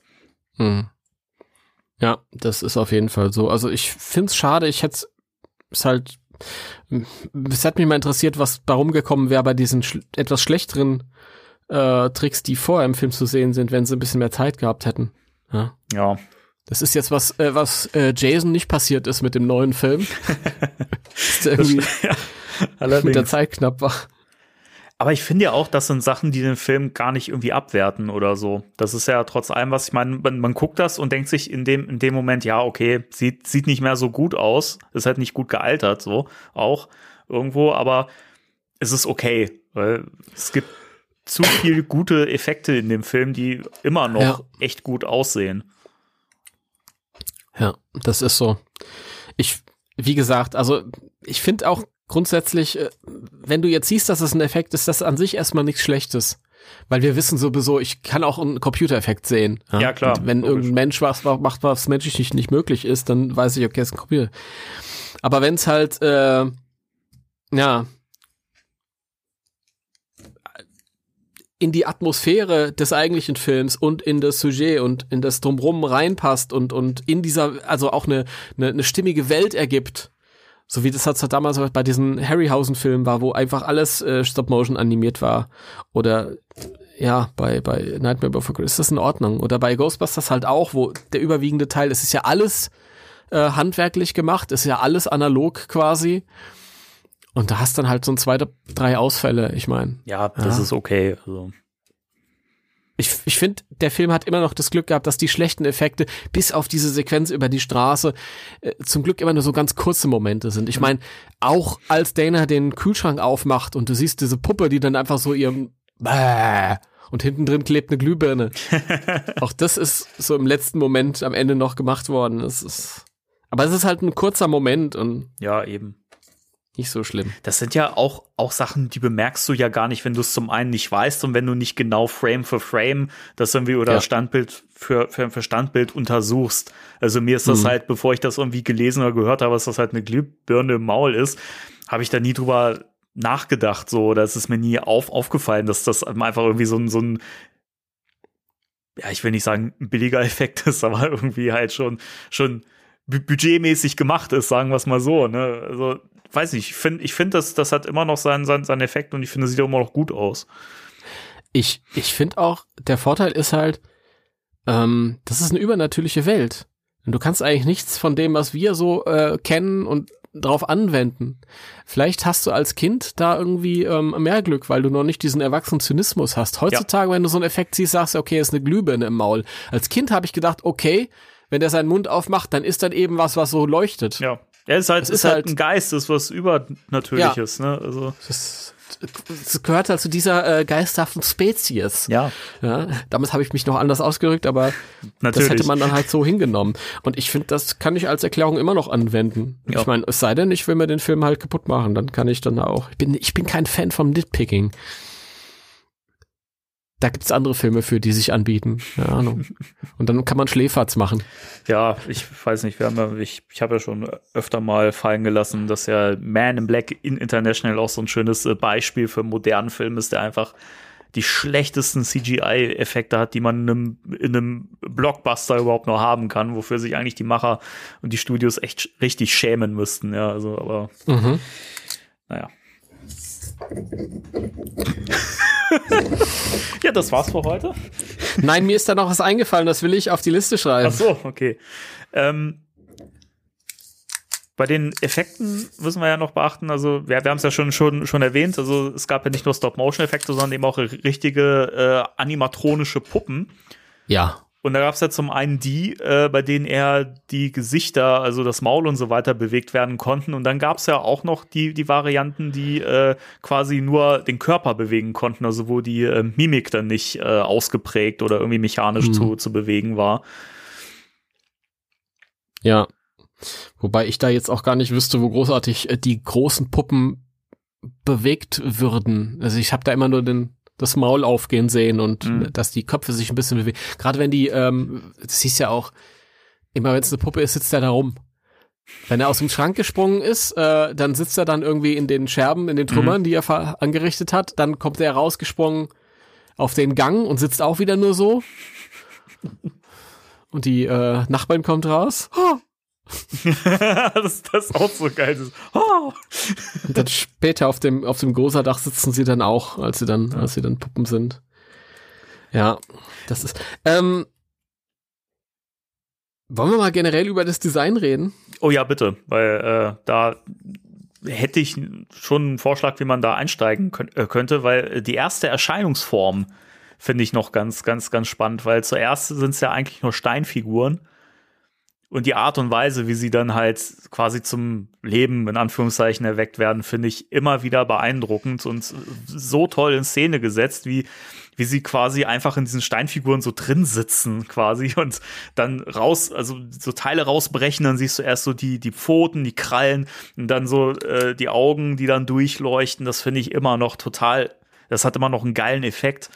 Und ich finde, das greift auch so ein bisschen was auf, was zumindest ich als Kind immer so im Kopf hatte wenn ich so auf irgendwelchen, so gerade im, im, Braunschweig, wo ich ja groß geworden bin, haben wir ja auch äh, viel Altstadt und so. Und da gibt's dann ja auch oft mal so, so Steinfiguren und sowas. Mhm. Und ähm, da habe ich als Kind immer so ein bisschen Angst vor gehabt, weil ich ne, halt eine sehr ausgeprägte Fantasie hatte, mir immer dachte, da lebt irgendwas drin oder so. Und das, das habe ich, äh, weiß nicht, ob das durch Ghostbusters vielleicht auch ein bisschen, ein bisschen äh, forciert wurde, aber ich finde, das spielt auch so ein bisschen mit so einer kindlichen Angst, die man hat, diese Urangst, dass man so, so, dass so Steingargoyles und sowas, ne, dass sie so lebendig werden können und so. Und das finde ich hm. halt cool, weil das greift das auf und äh, ähm, macht daraus halt wirklich diese Schreckenswesen. Ja, das ist absolut, ich glaube, das ist auch wirklich so ein, so ein kollektiver, ähm, so eine kollektive Kindheitsangst, weil wir einfach als Kinder viel Fantasie haben. Mhm. Es kommt ja irgendwo her. Ich meine, du hast ja selbst schon gesagt, Gargoyles. Die Gargoyles-Serie spielt ja auch damit. Stimmt, ja. Und ich finde es immer witzig, wenn, wenn ich so Sachen lese wie, du siehst ja gerade äh, auch bei alten Gebäuden oft diese Verzierungen und dann irgendwelche dämonischen Fratzen und Teufel und so. Und wenn man sich dann irgendwie mal so die Hintergründe anschaut, und das sollte ja irgendwie böse Wesen abhalten oder erschrecken, mhm. ist schon irgendwie kurios. Ja. Weiß ich nicht. Hätte für mich wahrscheinlich irgendwie so den entgegengesetzten äh, Effekt gehabt oder auf mich. Ja. Ähm, ich denke mir, in so ein Haus will ich gar nicht reingehen. Aber ich bin kein böser Dämon, ich bin ein kleiner Junge. Aber es ist schon schön, ja.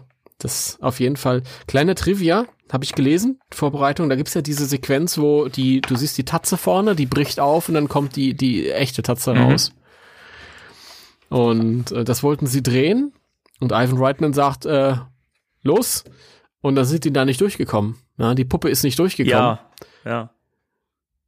Weil irgendein Schlaumatz äh, das aus Zement gegossen hat. Super. Das ist großartig. Ja. Nee, ähm, sehr schön. Ach, die ganze Sequenz ist sehr atmosphärisch, auch sehr schön mit der Musik und so. Ich, ich, ich liebe das. Ich liebe das. Großartig. Ähm, die Designs der äh, Terrorhunde selbst so ein bisschen in die Vergangenheit gehen. Vielleicht auch so ein bisschen, äh, ich habe nur eine kleine Anekdote zu der Geschichte der Terrorhunde. Ja, bitte. Also die haben immer so ein bisschen mit, mit Hunde äh, gespielt, mit der Idee von, äh, von also die, die Bezeichnung Terrorhunde wurde auch erst sehr wörtlich genommen. Es sollten erst tatsächlich hundeartige Kreaturen sein, also ja, übernatürliche Wesen, die sehr viel mehr nach dem aussahen, was wir als Hunde verstehen. In einem ganz frühen Skript äh, war die Idee, dass Sul und Vince Flüchtlinge sind aus einer anderen Dimension, die vor Goza fliehen und die Form von Menschen annehmen, um dann halt quasi die Hilfe der Ghostbusters in Anspruch zu nehmen. Das hat man sich zum Glück wieder anders überlegt. Ja. Ähm, und als das dann dämonische Hunde werden sollten, dann, da haben sie dann zuerst halt äh, mit allen möglichen anderen Designs gespielt. Also da äh, gab's ähm, Designs von tatsächlich verrotteten Hundekadavern. Mm, die habe ich ja auch. Der eine war eher so ein bisschen, bisschen, bisschen schlank und ähm, ich will jetzt nicht sagen elegant, weil er war trotzdem verrottet. Der andere war ein bisschen, bisschen clumsy und ein bisschen goldig, weil es sollte dann der ähm, der Louis Tully Hund werden, der ja ursprünglich noch von John Candy gespielt werden sollte. Da war irgendwie, hat sich designmäßig, haben sie sich da ein bisschen angelehnt. Und dann haben sie noch mit allen möglichen Sachen gespielt, auch mit, mit, mit süßen. Also sie wussten nicht, wo, wo geht die Reise hin? Soll das jetzt eher lustig sein? Soll das jetzt eher schaurig sein? Also da haben sie Designs gehabt mit, mit ähm, Hunden, die mit langen Haaren hatten und, und äh, ja, hat eine Weile gedauert. Mitunter gab es Designs, die irgendwie nach Drachen aussahen. Mhm. Und dann ist das alles ein bisschen zurückgerudert, ein bisschen schlichter geworden. Äh, und es, ja, endete dann bei dem bekannten Design. Sehr, sehr was wahrscheinlich auch in der Umsetzung einfacher war als einige der extravaganten. Ja, ich denke auch. Sachen. Also gerade dieses, ähm, dieses, was so ein bisschen wie diese verrotteten echten Hunde aussehen sollte. Ich glaube, das wäre Mhm. schwierig umzusetzen gewesen. Hat mich auch so ein bisschen an Friedhof der Kuscheltiere erinnert. Ja, Und Ja. was ich übrigens auch spannend finde, ist das Design. Im Making Ghostbusters sieht man das auf der Seite mit den, mit den Konzeptskizzen ganz links oben, das so ein bisschen aussieht wie eine Mischung aus Dinosaurier und Stachelschwein. Also ja, und, und, und ein bisschen, bisschen Hammerhai mit drin, so vom Kopf her. Also das sieht ja völlig absurd aus, so. Keine Ahnung, wie man das hätte umsetzen wollen. Und rechts nebendran, das sieht ja dann fast schon wieder aus wie so, ein- wie so eine Ele ja, Elefant mit einem Schweinekopf, hätte ich jetzt gesagt. Und darunter hast du dann noch ein Design, das sieht dann wieder fast so ein bisschen Werwolf meets Eisbär aus. Also das ist dieser Hund, der auch so am, am Rennen ist, oder? Und dann die ja, Zunge genau, raushängt. genau. Also Ja. da sind Sachen bei, wo du merkst, okay, das geht schon mehr so in die Richtung. Dann sind Sachen völlig absurd. Das Drachendesign finde ich völlig daneben, weil das hat auch nicht, Mhm, nicht ich mehr auch. wirklich was mit dem Hund zu tun. Also Mhm. ähm, dann hast du ja ganz unten drunter ähm, die finale Skizze, die ja dann tatsächlich sehr stark an den finalen Terrorhund erinnert, wie wir das im Mhm. Film sehen, der aber noch so ein bisschen dicker war, ein bisschen froschmäßig aussah auch. Mich erinnert es ein bisschen an eine Spinne, diese Finale. Findest du? Von den Augen her. Ja, ja, doch, die Augen, ja. ja der Rest finde ich eher nicht so, aber ja, die Augen, das könnte so ein bisschen von der Spinne inspiriert sein, ne? Es ist auf jeden Fall. Ja, aber es ist äh, interessant zu sehen, wie viel äh, Designideen und generell ähm, ja, Ideen und generell Ideen. Ich, ich merke schon, heute ist Sprechen nicht so ganz meins. Das macht doch nichts, wir sind doch nur im Podcast. Also wie lange das dauert, bis man dann so eine, so eine finale Idee findet und dann halt auch viel Extravagantes auf den Weg kommt und dann auch wieder verworfen wird. Ja. Und ich denke mir gerade bei diesen etwas spezielleren Geistern, dem Drachen und dem und dem ähm, Eisbärenhund oder was das da sein soll und dem Dinosaurierhund und äh, das sind vielleicht Sachen, die damals ganz eindrucksvoll ausgesehen hätten, aber die wahrscheinlich, weil sie ein bisschen aufwendiger gewesen wären, heute nicht so gut gealtert wären vielleicht. Also dadurch, dass das auch so simpel gehalten ist mit dieser glatten Oberfläche, die der, der Hund jetzt hat, ich glaube, da ist irgendwie viel gewonnen. Wenn du dann irgendwie noch mal Fell hast und und und ja noch mal extra Details und so und ist vielleicht ein bisschen schwieriger. Weiß nicht. Da, da würde ich auch gerne mal so ein bisschen in die Tiefe gehen, weil das gerade auch so zum, zum Design und äh, Erscheinungsbild auch passt. Ähm, gerade wo du das sagst mit dem Fell und so. Ähm, Mhm. Ich finde, dass das ganz wichtig ist, dass das Fell äh, fehlt und dass der, man merkt ja trotzdem, der Terrorhund in der finalen Erscheinung ist ja trotzdem irgendwo vom Körper und so her erkennst du ja schon den, den Hund. Ne? Also es ist ja schon eine typische Hundestatur oder zumindest vom, vom Körperbau her erinnert es halt sehr stark an einen Hund, auch vom Maul her. Und ich finde es immer interessant, weil es ist ja wirklich, das Konzept der Terrorhunde ist ja einfach so eine pervertierte Version von einem Hund. Ein Hund ist ja an sich immer was, was man ein- einfach mit, mit dem treuesten Freund des Menschen verbindet. Ein Hund, den möchte man streicheln oft und äh, also du nicht. Aber äh, weiß nicht, ein Hund hat ja eigentlich immer so ein, so ein oft ein friedliches Erscheinungsbild und ist immer mit, mit, äh, mit einer Loya Loyalität ähm, dem Menschen gegenüber verbunden. So. Mhm. Und das finde ich halt interessant in Ghostbusters, dass, das, dass, dass die Terrorhunde eigentlich genau das Gegenteil sind. Die Erscheinung ist total schrecklich. Man möchte dieses Vieh einfach nicht streicheln nehmen, weil es kein Fell hat und einfach so diese, diese nackte, gepanzerte Haut hat, also die man sich halt wirklich echt unschön vorstellt, wenn man es berührt. Und dann diese, diese Hörner und diese leuchtenden Augen. Also du hast halt nicht diese typischen treuen Hundeaugen, so, die einen so, so angucken, weißt du, wenn, wenn man, wenn sie ein Leckerli haben wollen oder spielen wollen, wo man halt denkt, auch Mensch, süß, sondern es ist halt wirklich einfach gruselig. Also ich finde, das ist einfach dieses Konzept vom Hund genommen, von einem treuen, süßen Tier und einfach komplett auf den Kopf gedreht, so. Das, das finde ich spannend daran, dass man das einfach richtig überzogen hat. Ja, das stimmt. Das stimmt. Es ist nicht mehr der beste Freund des Menschen. Es ist jetzt der beste Freund des Gozer. Ja, genau. Und da finde ich es halt auch passend, dass es ähm, auch, dass die Viecher nicht so absurd wirken wie jetzt zum Beispiel ein Slimer. Weil das auch, glaube ich, gerade dafür dienlich ist, dass du einfach viel mehr Angst vor diesen Tieren hast.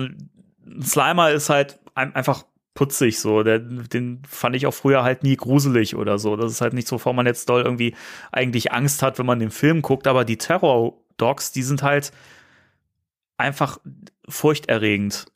Vor allem sind sie auch physisch und können physischen Schaden an. Ja. Slimer fliegt durch die Wand ja, und dann hinterlässt er nur so eine kleine Schleimlache. Aber der Terrorhund äh, knallt dir durch, durch die Tür und macht alles kaputt und ist halt auch in der Lage, tatsächlich physischen Schaden anzurichten.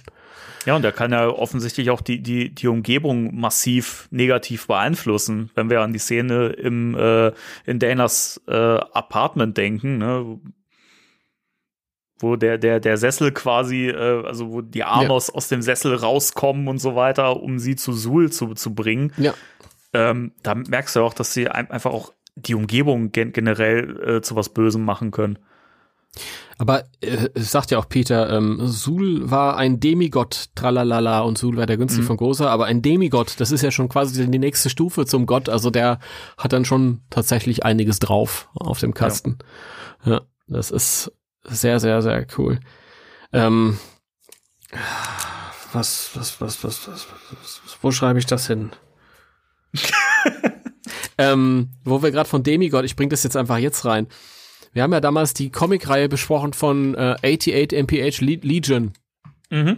Und die haben ja tatsächlich auch eine Ongoing-Serie vorbereitet. Da gab's immer schon, die ersten Cover waren auch schon angekündigt und alles und die ersten Plotpoints und so. Und dann haben die es ja irgendwie, haben die ja die Firma in den Sand gesetzt und ging nicht weiter. Und da war aber auch äh, für Heft 4 oder 5 geplant, dass, ähm, ich glaube, Sul zurückkommt. Warum, weiß man nicht. Wir haben das ja nicht lesen können. Und äh, gleichzeitig wäre ein anderer Gott gekommen, und zwar Ariman. Und Ariman ist irgendwie aus dem, aus dem, ähm, ich glaube, hinduistischen oder so. Das ist irgendwie auch so ein Gott der Zerstörung oder, oder des, des, des Weltenwandels, also wieder sowas, sowas äh, ko ganz Kolossales. Mhm. Und ähm, das Cover konnte man schon sehen. Und du hast halt gesehen, wie sich so ein, so ein, so ein schwarzer, äh, sehr schlichter, aber trotzdem sehr unheimlicher Ariman äh, mit äh, äh, dem, dem Sul quasi im, im Clinch. Also wir waren sich gerade am Betteln. Das sah unglaublich geil aus. Das hätte ich gerne, gerne, gerne gelesen. Weil der Comic natürlich auch äh, damals andere Möglichkeiten hatte als der, als der Film mit seinen Ja. erdgebundenen Effekten, die damals nur so möglich waren. Das hätte ich cool gefunden. Ja, das, das hatten wir, glaube ich, auch in der Folge, wo wir über Legion ge gesprochen haben, schon, schon gesagt. Eigentlich ist es rückblickend sehr schade, dass die nicht die Möglichkeit hatten, da noch mehr draus zu machen. Also, dass da nie eine ri- richtige laufende Heftserie draus geworden ist, weil da gab es auch viele Ideen und Konzepte, die hätte ich einfach sehr gern gesehen. Da steckte so viel auch in dieser Legion-Miniserie, so viel Potenzial drin. Also, das, das wäre cool geworden. Gerade auch Ray fand ich, hat, hat man ja echt durch diese ähm, Geschichte mit Michael Dr- Draverhaven einfach so viel Background gegeben, auch irgendwie noch so eine leicht depressive Komponente irgendwie. Also das hätte ich gern noch ausgearbeitet gesehen in den nachfolgenden Ja, das, äh, Geschichten. ich, ich auch. Also es ist, da wird mich echt eine, eine alternative äh, Dimension reizen, wo das alles erschienen ist. Ja. Aber diese Geschichte vor allem, das, das hätte ich, doch- ich stelle mir das toll vor. Die ähm, führen dann einen neuen, so funktioniert Fan Fanservice. Es ist eigentlich auch nur billig, aber die führen einen neuen äh, Bösewicht ein, so, einen- so einen neuen Gott, der großen Schaden anrichtet und ähm, dann kommt so ein Zulu um die Ecke und macht den fertig. Das ist äh, das Godzilla-Prinzip. Ja, das ist wunderschön. Ich mag das. Ähm, ja, vielleicht schreibe ich irgendwann mal noch mal den den äh, Schreiberling an. Ähm, ich weiß nicht mehr, wer es war, aber lässt sich rausfinden. Vielleicht kann er mir ja was verraten. Ich meine, der ist ja jetzt nicht mal in Verträge gebunden und raus erscheinen wird das auch nicht mehr. Man kann es ja mal probieren. Es würde mich interessieren. Ich glaube, ich mache das. Ich glaube, ich mache das heute noch. Ja, mach mal bitte. Ich, ich frage den. Ich will wissen. Du erzähl mir ein bisschen was. Ist jetzt 15 Jahre her. So, Gut. wurscht. Kleiner ähm, Abstecher in die Welt des äh, Was wäre wenn Comics. Ähm, Terrordocs im Film, Sul und Vince, was sind Terrordocs? Äh, Effekte. Ich finde, ähm, das ganze Prinzip von Sul und Vince, die ja ähm, Torwächter und Schlüsselmeister sind, Oder sagt man heute äh, Torwächterin? I don't know.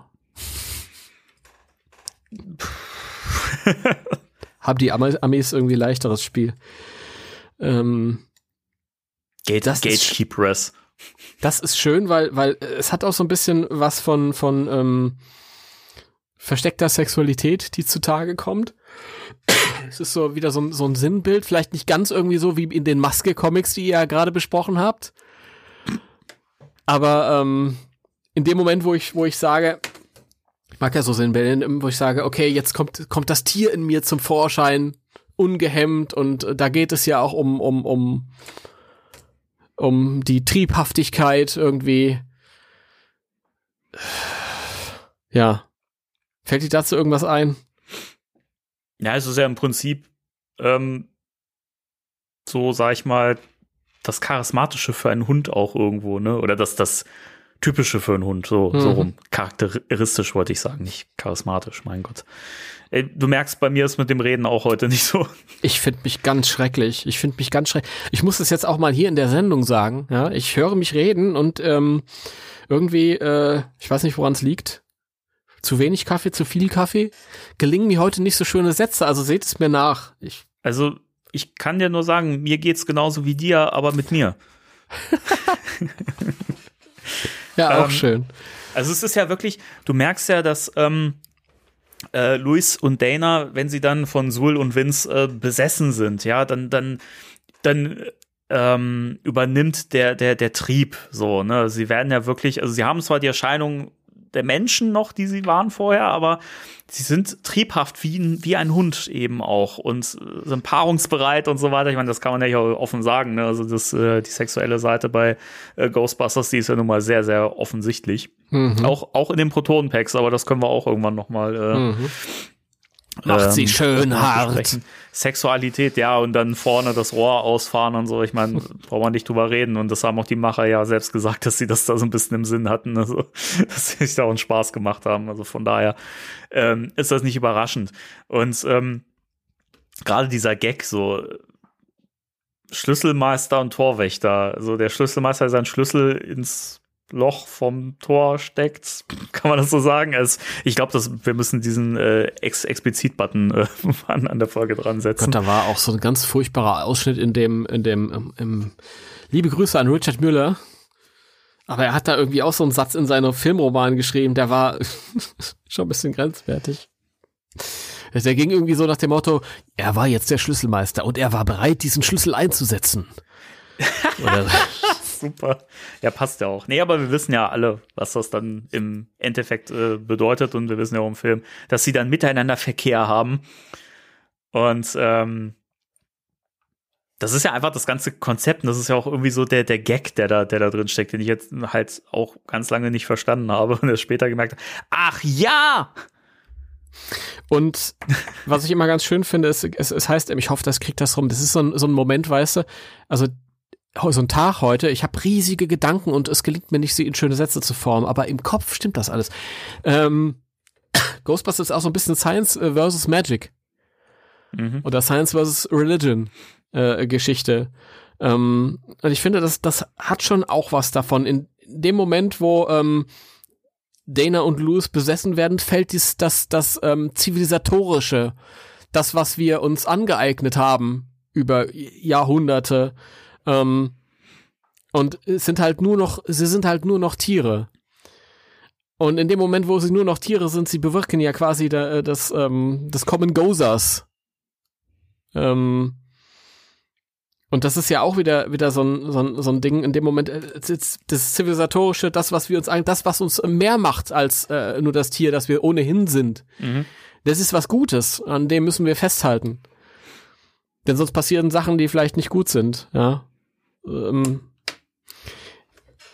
ja, die, die kommen zusammen, äh, verkehren und dann kommen die Magie und die und ähm, ist, ich will jetzt ganz vorsichtig sein. Ich, ich eigentlich will ich es gar nicht unbedingt ausdrücken, also sagen. Das ist aber Aberglauben. In dem Moment kommt kommt kommt dieses dieses dieses äh, dieses ähm, ja der Aberglauben kommt zurück und der hat uns jahrelang nur, äh, nur ähm, Schlimmes beschert. Das ist, Ja, das ist Timo, der versucht sich zu äußern. Das ist so, ich Nee. liebe Artikel schreiben. Danny, wirklich. Ja, du ja. kannst dir die Zeit nehmen, du bist nicht so spontan. Ja, komm, lass uns mit dem, mit dem Podcast äh, auf, aufhören und äh, das nur Nein, noch ich- in, nein, in ich glaube- Artikelform. Ich glaube, ich glaube, es ist mir einigermaßen gelungen, äh, das zum Ausdruck zu bringen. Mein Problem ist, ähm, ich habe nicht nur gerade äh, gerade Schwierigkeiten mit mir selbst, sondern ich will auch niemandem vor den Kopf stoßen. Nee, ist auch all- alles gut. Also ich, ich grundsätzlich weiß, was du meinst und ich glaube, äh, unsere ZuhörerInnen wissen das auch. Also alles gut.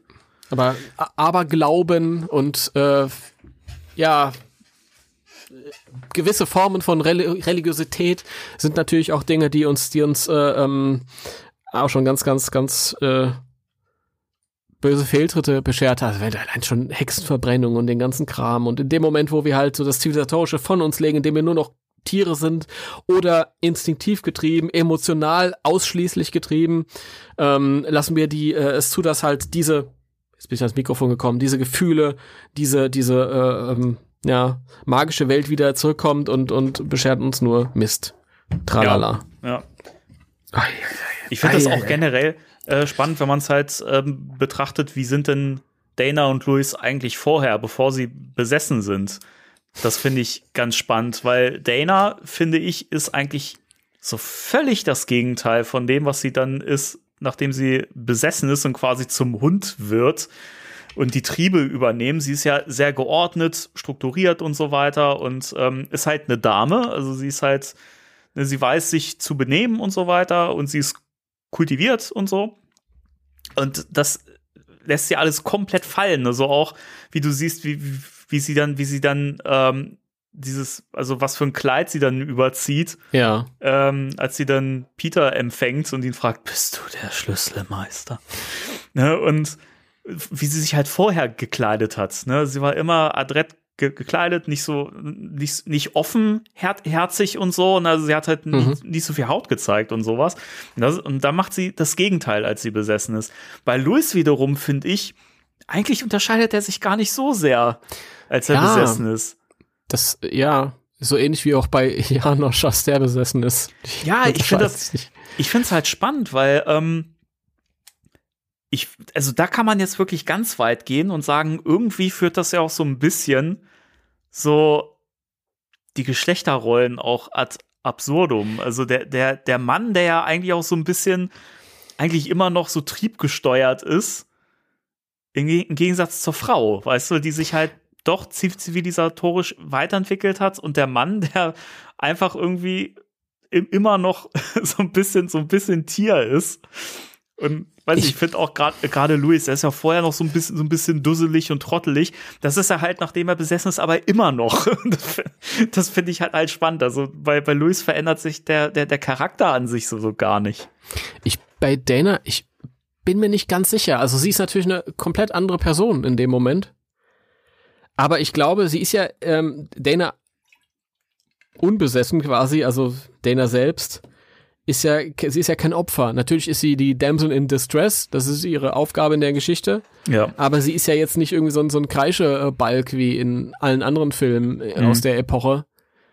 Äh, sondern sie ist ja eine, eine selbstbewusste äh, junge Frau, die mit beiden Beinen im Leben steht Mhm. und ähm, Eine taffe ja, Frau, ja. Ihr, ihr Ding halt auch durchzieht und auch beruflich erfolgreich ist. Ich meine, es ist schon, man muss schon erfolgreich, wenn man, wenn man da im Orchester spielt und dann sich so eine, äh, und so gut offensichtlich, dass man sich so ein Penthouse da leisten kann. Trivia, Ja. das wäre eigentlich nicht möglich, aber egal. ähm, und ich, ich kann mir schon vorstellen, also weiß ich nicht, ähm, dass sie, dass sie auch sehr selbstbewusst ist eigentlich in, in diversen Situationen im, im, miteinander. Im, nur ähm, wenn du, wenn du ihr vielleicht äh, komplett das Zivilisatorische wegnimmst, dann kann ich schon irgendwie sehen, dass diese Dana slash Sul dann bei rumkommt. Sie ist ja an nichts mehr gebunden, an, an keine Etikette mehr und an nichts mehr und also ich, ich kann mir schon vorstellen, dass, dass eine, eine Dana im Bett selbstbewusster ist als ein Louis. Und vielleicht nicht ganz so rangeht, weil sie halt immer noch ein zivilisierter Mensch ist, aber das fällt ja dann weg. Nee, also es ist auch nicht so, dass ich jetzt, jetzt ähm, irgendwie meinte, dass das, das Selbstbewusstsein irgendwie gestärkt oder so. Ich finde, das ist sie ja vorher schon, aber es hebt halt so, so, so, so Züge hervor, die halt vorher nicht so da waren. Gerade eben, also es ist ja echt dieses ähm, komplett dieses zivilisierte, was einen ja irgendwie auch zum Mensch macht, so das wird halt komplett weggenommen und so das das Tier in einem und die Instinkte, die die sind dann auf einmal das was was was steuert und was übernimmt. Und natürlich ist das so, wo du vorhin die Maske erwähnt hast, finde ich, find ich spannend, weil das ist ja wirklich auch so dieses Konzept.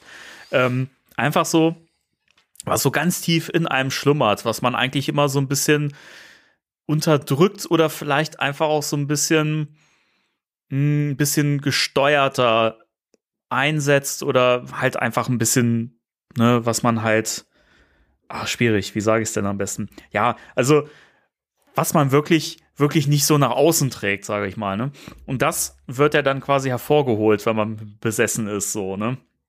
Hm. Es ist aber ein Konzept, finde ich, das ist ja bei Filmen wie äh, Der Exorzist oder so, ist das ja auch so, dass die Menschen, sobald sie besessen sind, ja oft wirklich dann auch so, so tierische, animalische Züge ähm, annehmen. Und wenn du dir so Berichte durchliest von so Leuten, die exorziert worden, schon in der Geschichte ja auch, da gibt es ja auch Aufzeichnung der Kirche und so weiter, ähm, sind das ja auch so diese, ähm, diese ähm, Verhaltensweisen, die da geschildert werden, dass, dass die Menschen sich irgendwie fast schon wie Tiere benehmen und sich irgendwie auf, kann auf dem Boden wälzen oder irgendwie äh, halt wie ein Tier fauchen oder solche Geräusche machen und sowas, ne?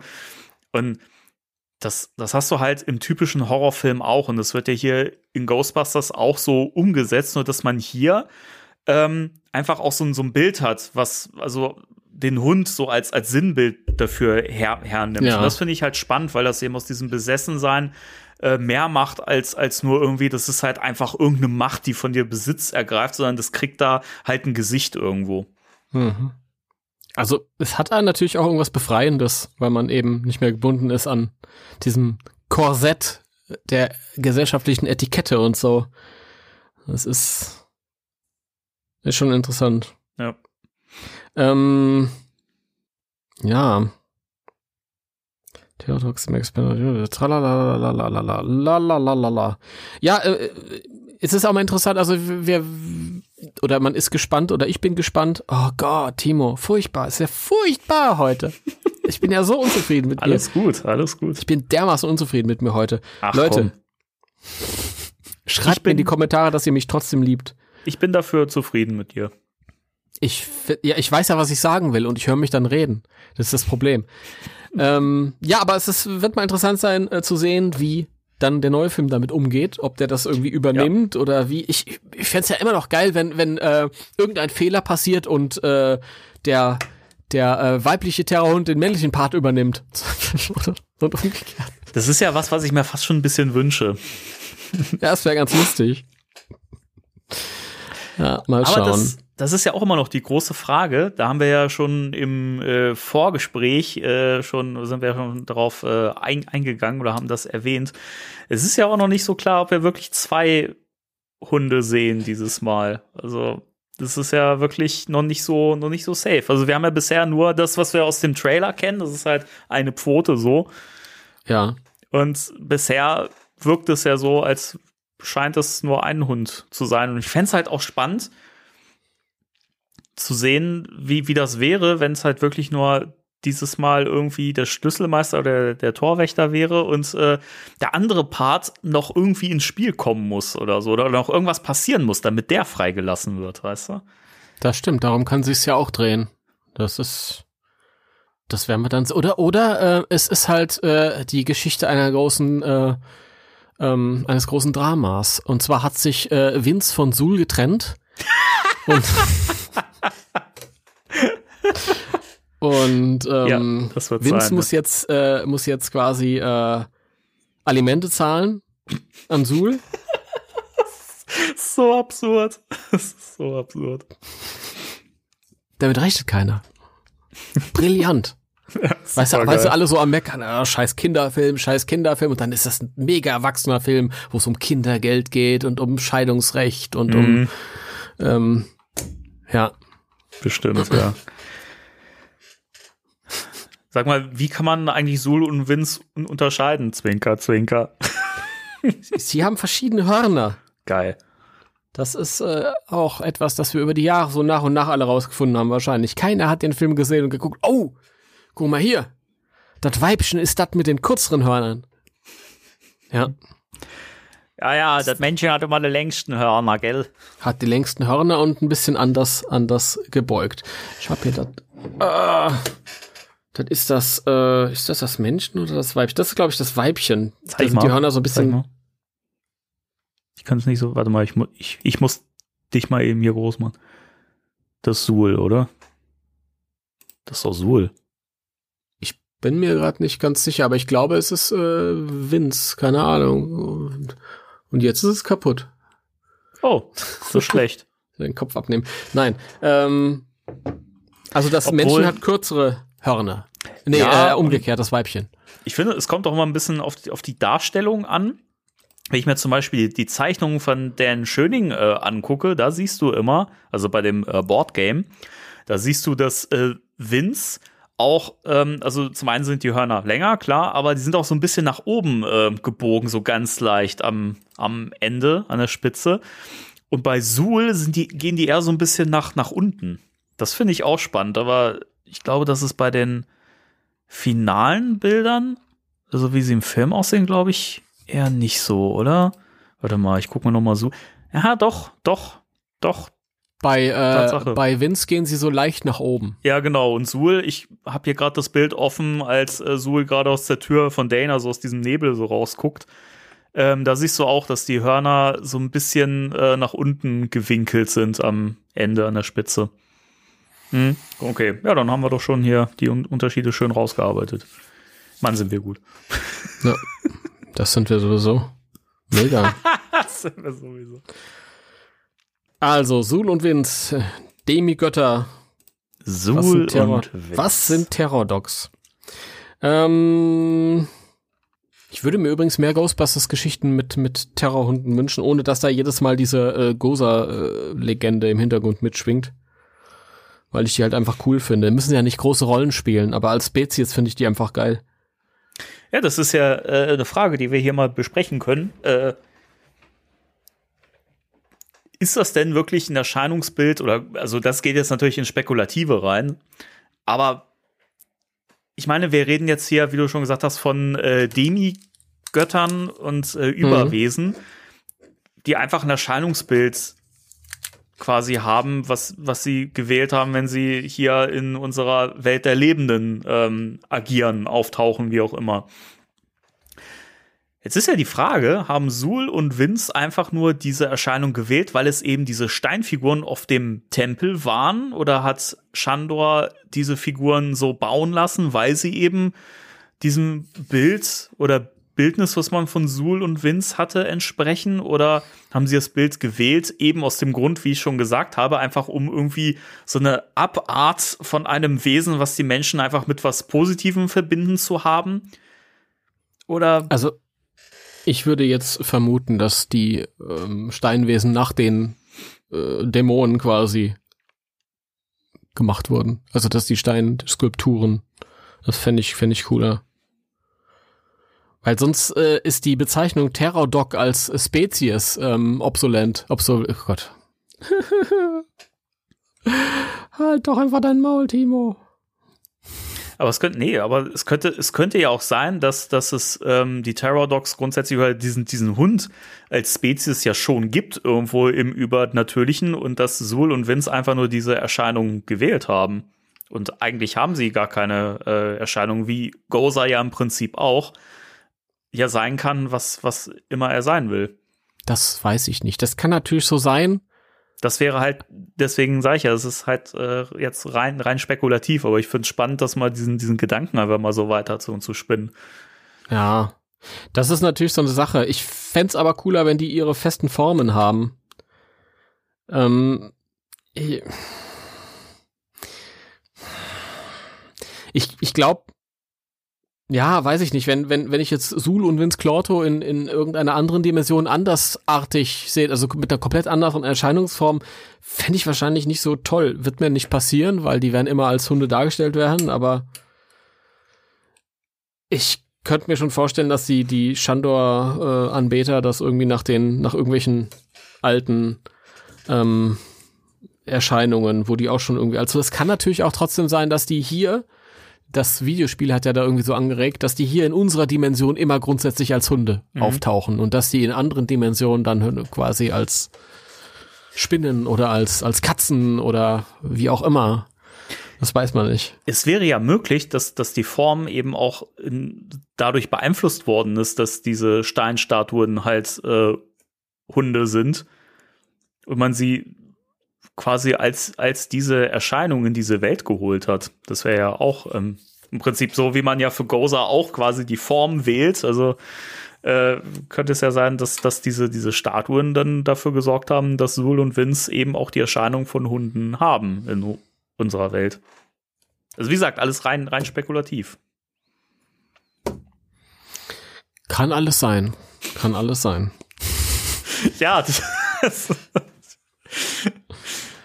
Oh Mann, ich wollte es doch nur mal einfach so als kleine Theorienspinnerei meinerseits einfach mal so äh, reinwerfen, weil ich das äh, interessant finde, weil das sind ja alles übrigens Sachen, die uns der Film ja gar nicht vorgibt. Und es gibt so viele Dinge, die wir halt einfach nicht wissen und die wir aber so als selbstverständlich hinnehmen, aber gar nicht die Hintergründe kennen, weil sie im Film nicht ausgearbeitet werden. Wie ja auch eben die Tatsache, wir sind so, wie sieht's mit den Familien der Ghostbusters aus und sowas? Ich ne? dachte, das ist die Familien der Terrorhunde. Ja, das wissen, nein, aber das wissen wir ja alles nicht. Deswegen ich es auch mal so ein bisschen müßig finde, dass die Leute halt immer sagen, ja, aber das wird ja nie erwähnt in dem Film, dass Spengler irgendwie äh, eine Tochter hatte oder sowas, ne? Und ja, wird nicht erwähnt, aber deswegen heißt ja nicht, dass das nicht in der Welt so ist, ne? Weil wir sehen es nicht, aber das kann ja trotz allem da sein.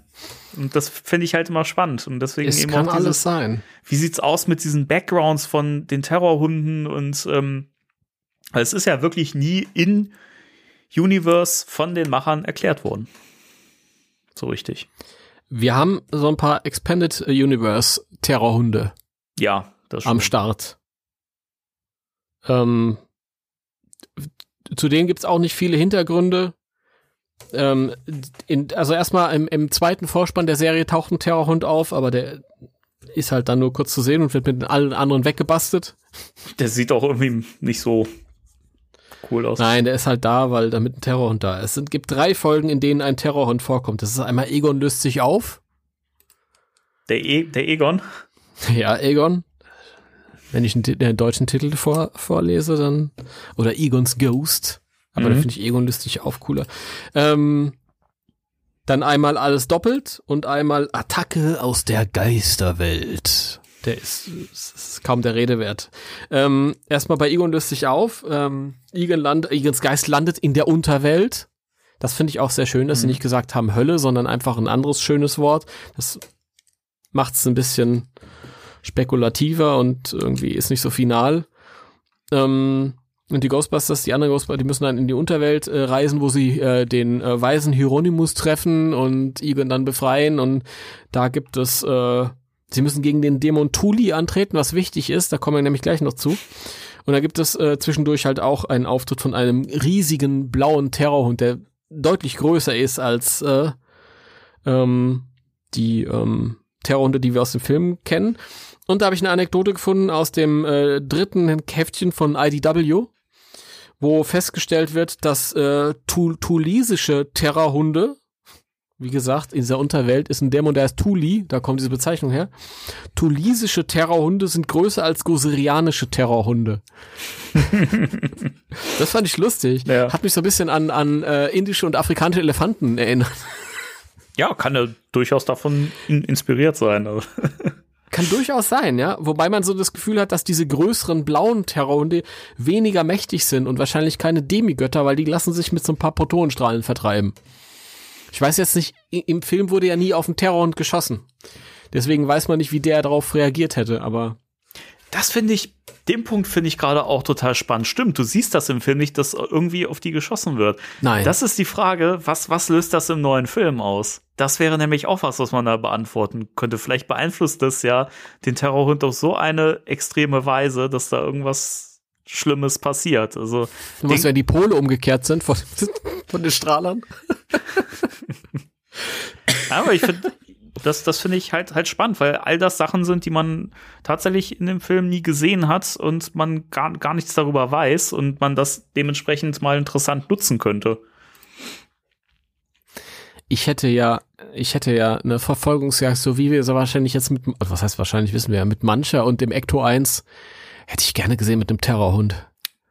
Ist ja Das hätte ich nicht gesagt, dass wir das nicht sehen werden. Ich hätte das so, ja, ich nehme mal an, dass der jetzt nicht irgendwie so noch eine Verfolgungsjagd, aber das wäre cool, so, so ein vom Ecto 1 äh, vor sich her gejagter Terrorhund, der irgendwie alles kaputt macht und, und überall die ganzen Wände und dann vielleicht auch mal hinter dem Auto her ist, weil sich das irgendwie so abwechselt. Und das wäre witzig.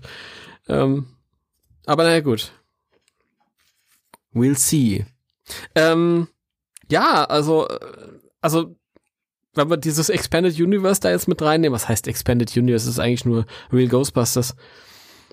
Also da sehen wir halt, dass es nicht nur die beiden Gozer Terror Dogs gibt, sondern dass das halt quasi eine, eine, eine, ja, eine übernatürliche Rasse sozusagen ist, wo es dann auch verschiedene Sorten gibt. Ja, gibt nicht nur Dackel, gibt auch äh, äh, Dobermänner. Oh, Schäferhunde. Ja. Ähm, Der gute deutsche Terrorhund. Ach Gott. Dann gibt es äh, in der Folge alles doppelt. Äh, das transdimensionale Portal, das Egan entwickelt hat. Und dahinter ist immer so ein, so ein Terrorhund zu sehen, der irgendwie nicht raus kann, weil so ein Schutzschild davor ist. Das wird aber dann irgendwann deaktiviert von einem ähm, ähm, Nachahmergeist. Und dann kommt der Terrorhund raus. Und da schießen die dann auf den und treiben den mit vier Protonenstrahlen zurück. Der ist tatsächlich auch wieder etwas kleiner, so wie im Film. Ja. Ja. Und ähm, dann gibt es noch eine späte Folge, die heißt Attacke aus der Geisterwelt, in der die Geister sich in der Unterwelt oder in der Geisterwelt, die jetzt auch nicht mehr Unterwelt heißt, weil jetzt ist alles etwas alberner, sich in der Geisterwelt verantworten müssen äh, vor einem Gericht.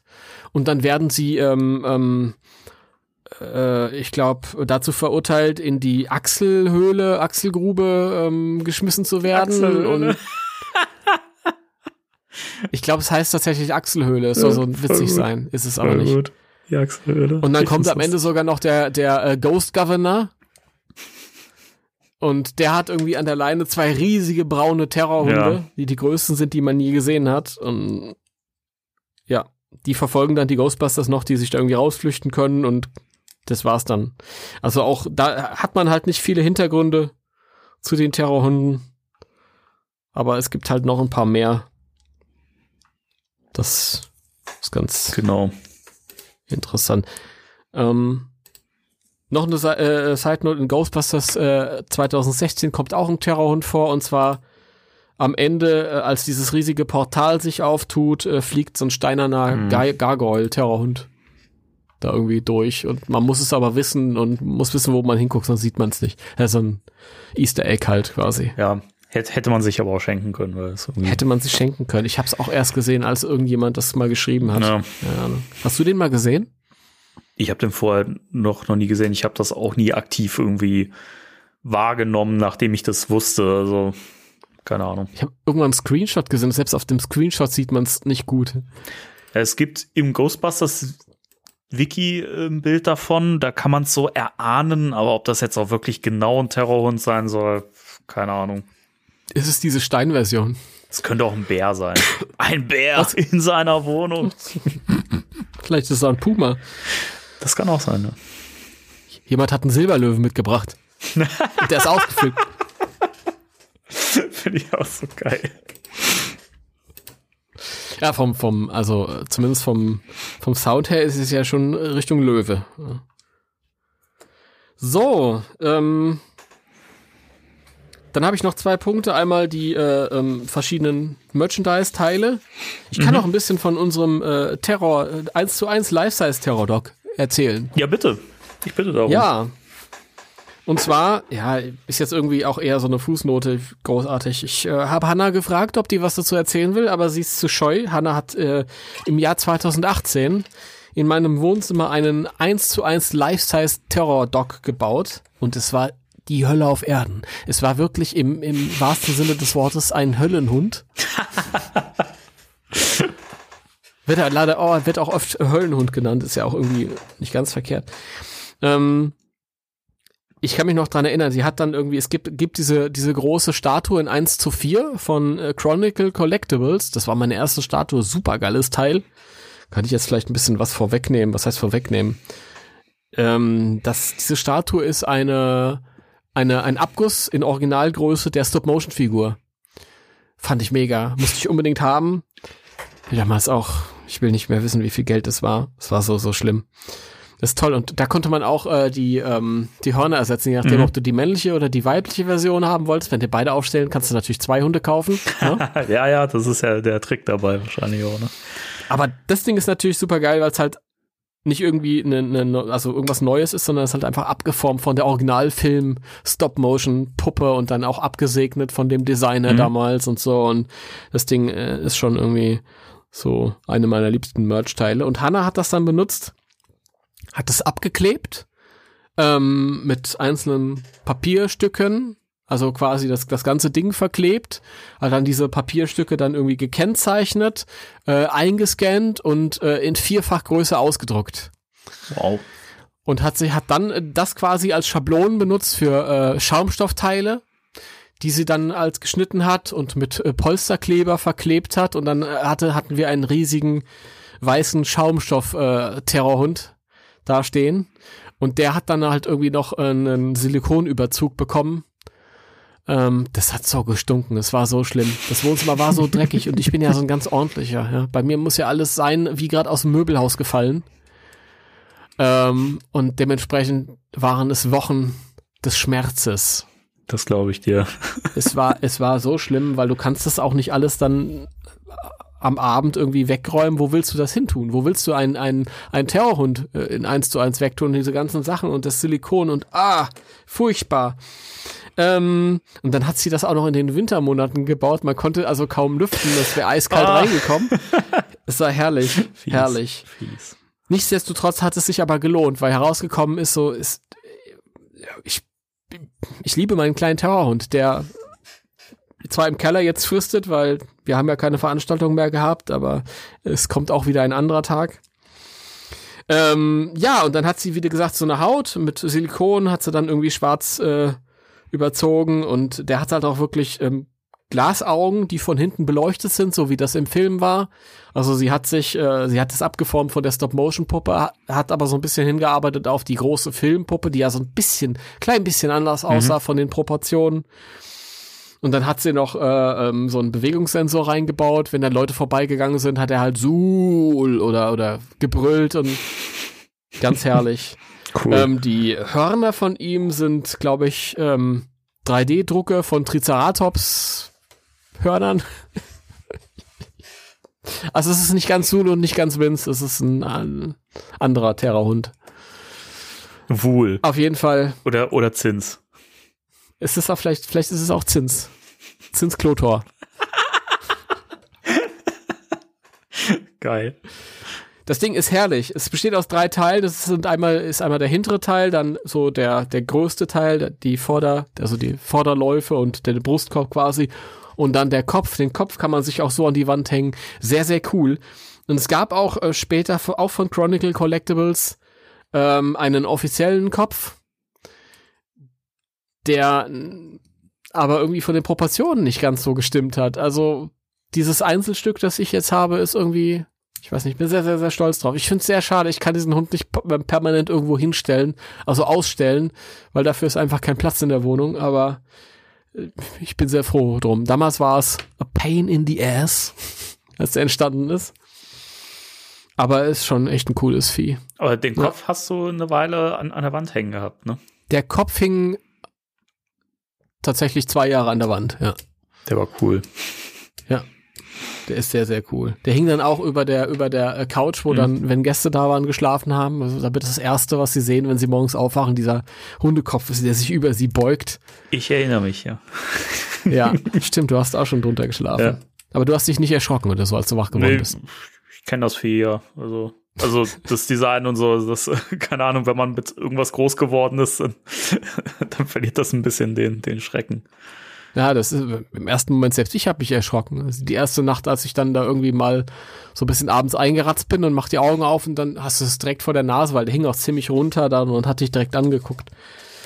Das war schon, ne, ist schon. Und es ist, das Ding ist riesen beliebt gewesen auf den Ständen. Das ist halt, wie gesagt, ist auch ein Einzelstück. Ich kenne keinen anderen 1 zu 1 Hund, deswegen bin ich äh, im Nachhinein dann doch sehr, sehr, sehr dankbar, dass ich einen meinen eigen nennen darf. Man muss immer sehr darauf achten, weil auf, auf Conventions und so meinen die Leute immer, sie könnten draufspringen und dem ist nicht so.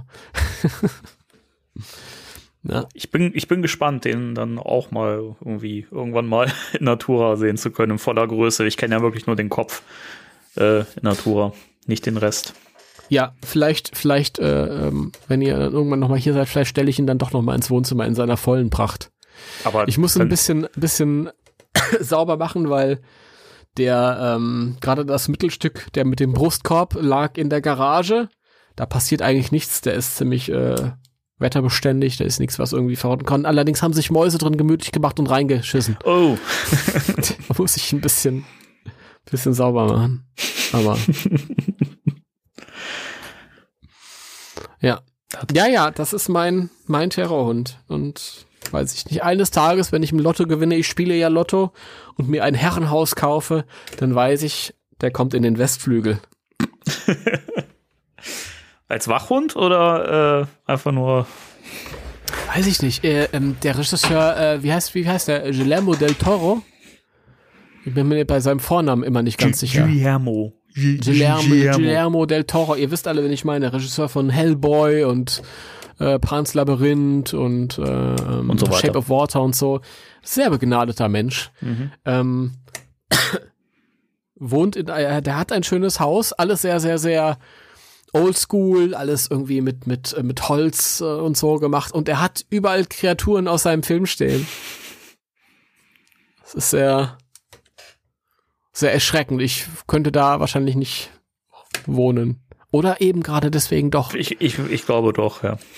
ja. Ich, glaube, wenn das Wesen aus deinen eigenen Filmen sind, so, dann glaub, da bist du nicht so. Ja, aber wenn die aus deinen eigenen Filmen sind, dann entstammen die auch indirekt deinen eigenen Albträumen. Und äh, ich ein bisschen von dem von dem von dem Kind ist doch noch über. Ja, wenn du dann nachts irgendwie durch deinen Flur läufst, weil du mal irgendwie schnell was verrichten musst und dann steht dann irgendwie so ein Lovecraft-Tieren äh, Ungetüm. Lovecrafteskes. Ich weiß nicht, wie das eingedeutscht schön heißen mag. Auf jeden Fall. Ist vielleicht schwierig. Lovecraft-mäßig. Ich hab da ein Lovecraft-mäßiges Vieh stehen im, im Flur. Ich musste sehr an, an äh, Lovecraft denken, als ich, ähm, ich habe jetzt, äh, also völlig äh, am Thema vorbei gerade, aber wo wir eh gerade so ein bisschen äh, abschweifen. Bei ähm, A. Prime gibt es ja jetzt die Serie Invincible. Mhm. Das ist ja eine äh, äh, Trickserie über einen Superhelden oder generell über Superhelden und das ist ja auch basiert auf einer Comicvorlage.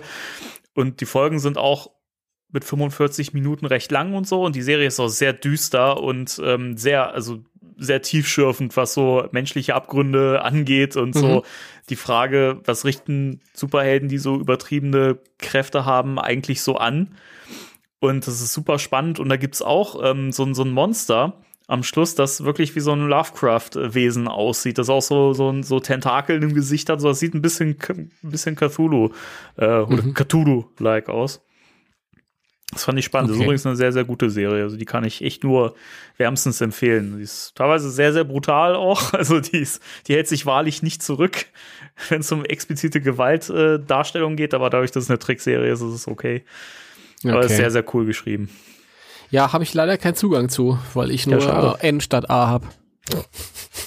Ach, äh, Vielleicht ändert sich das nochmal. Ja. Ash vs. The Evil Dead ist auch von, von, von, von A nach N abgewandert gerade. Also wenn ihr es noch nicht gesehen habt, gibt es jetzt bei Netflix. Mhm. Ähm, und noch ein kleiner Einwurf meinerseits, weil wir gerade davon reden. Ja. Es gibt eine Serie, die heißt Lovecraft Country. Und ich kann sie nicht sehen, weil sie bei irgendeinem Anbieter ist, den ich nicht habe. Ich glaube auch, was ist das deutsche HBO Max? Ist, ist Sky, Sky. Gell? Nee, nee, Sky. Doch, Sky. Ich glaube, da, da läuft sie oder so. Ich kann sie nicht sehen wenn ihr eine Möglichkeit wisst, wo man die sehen.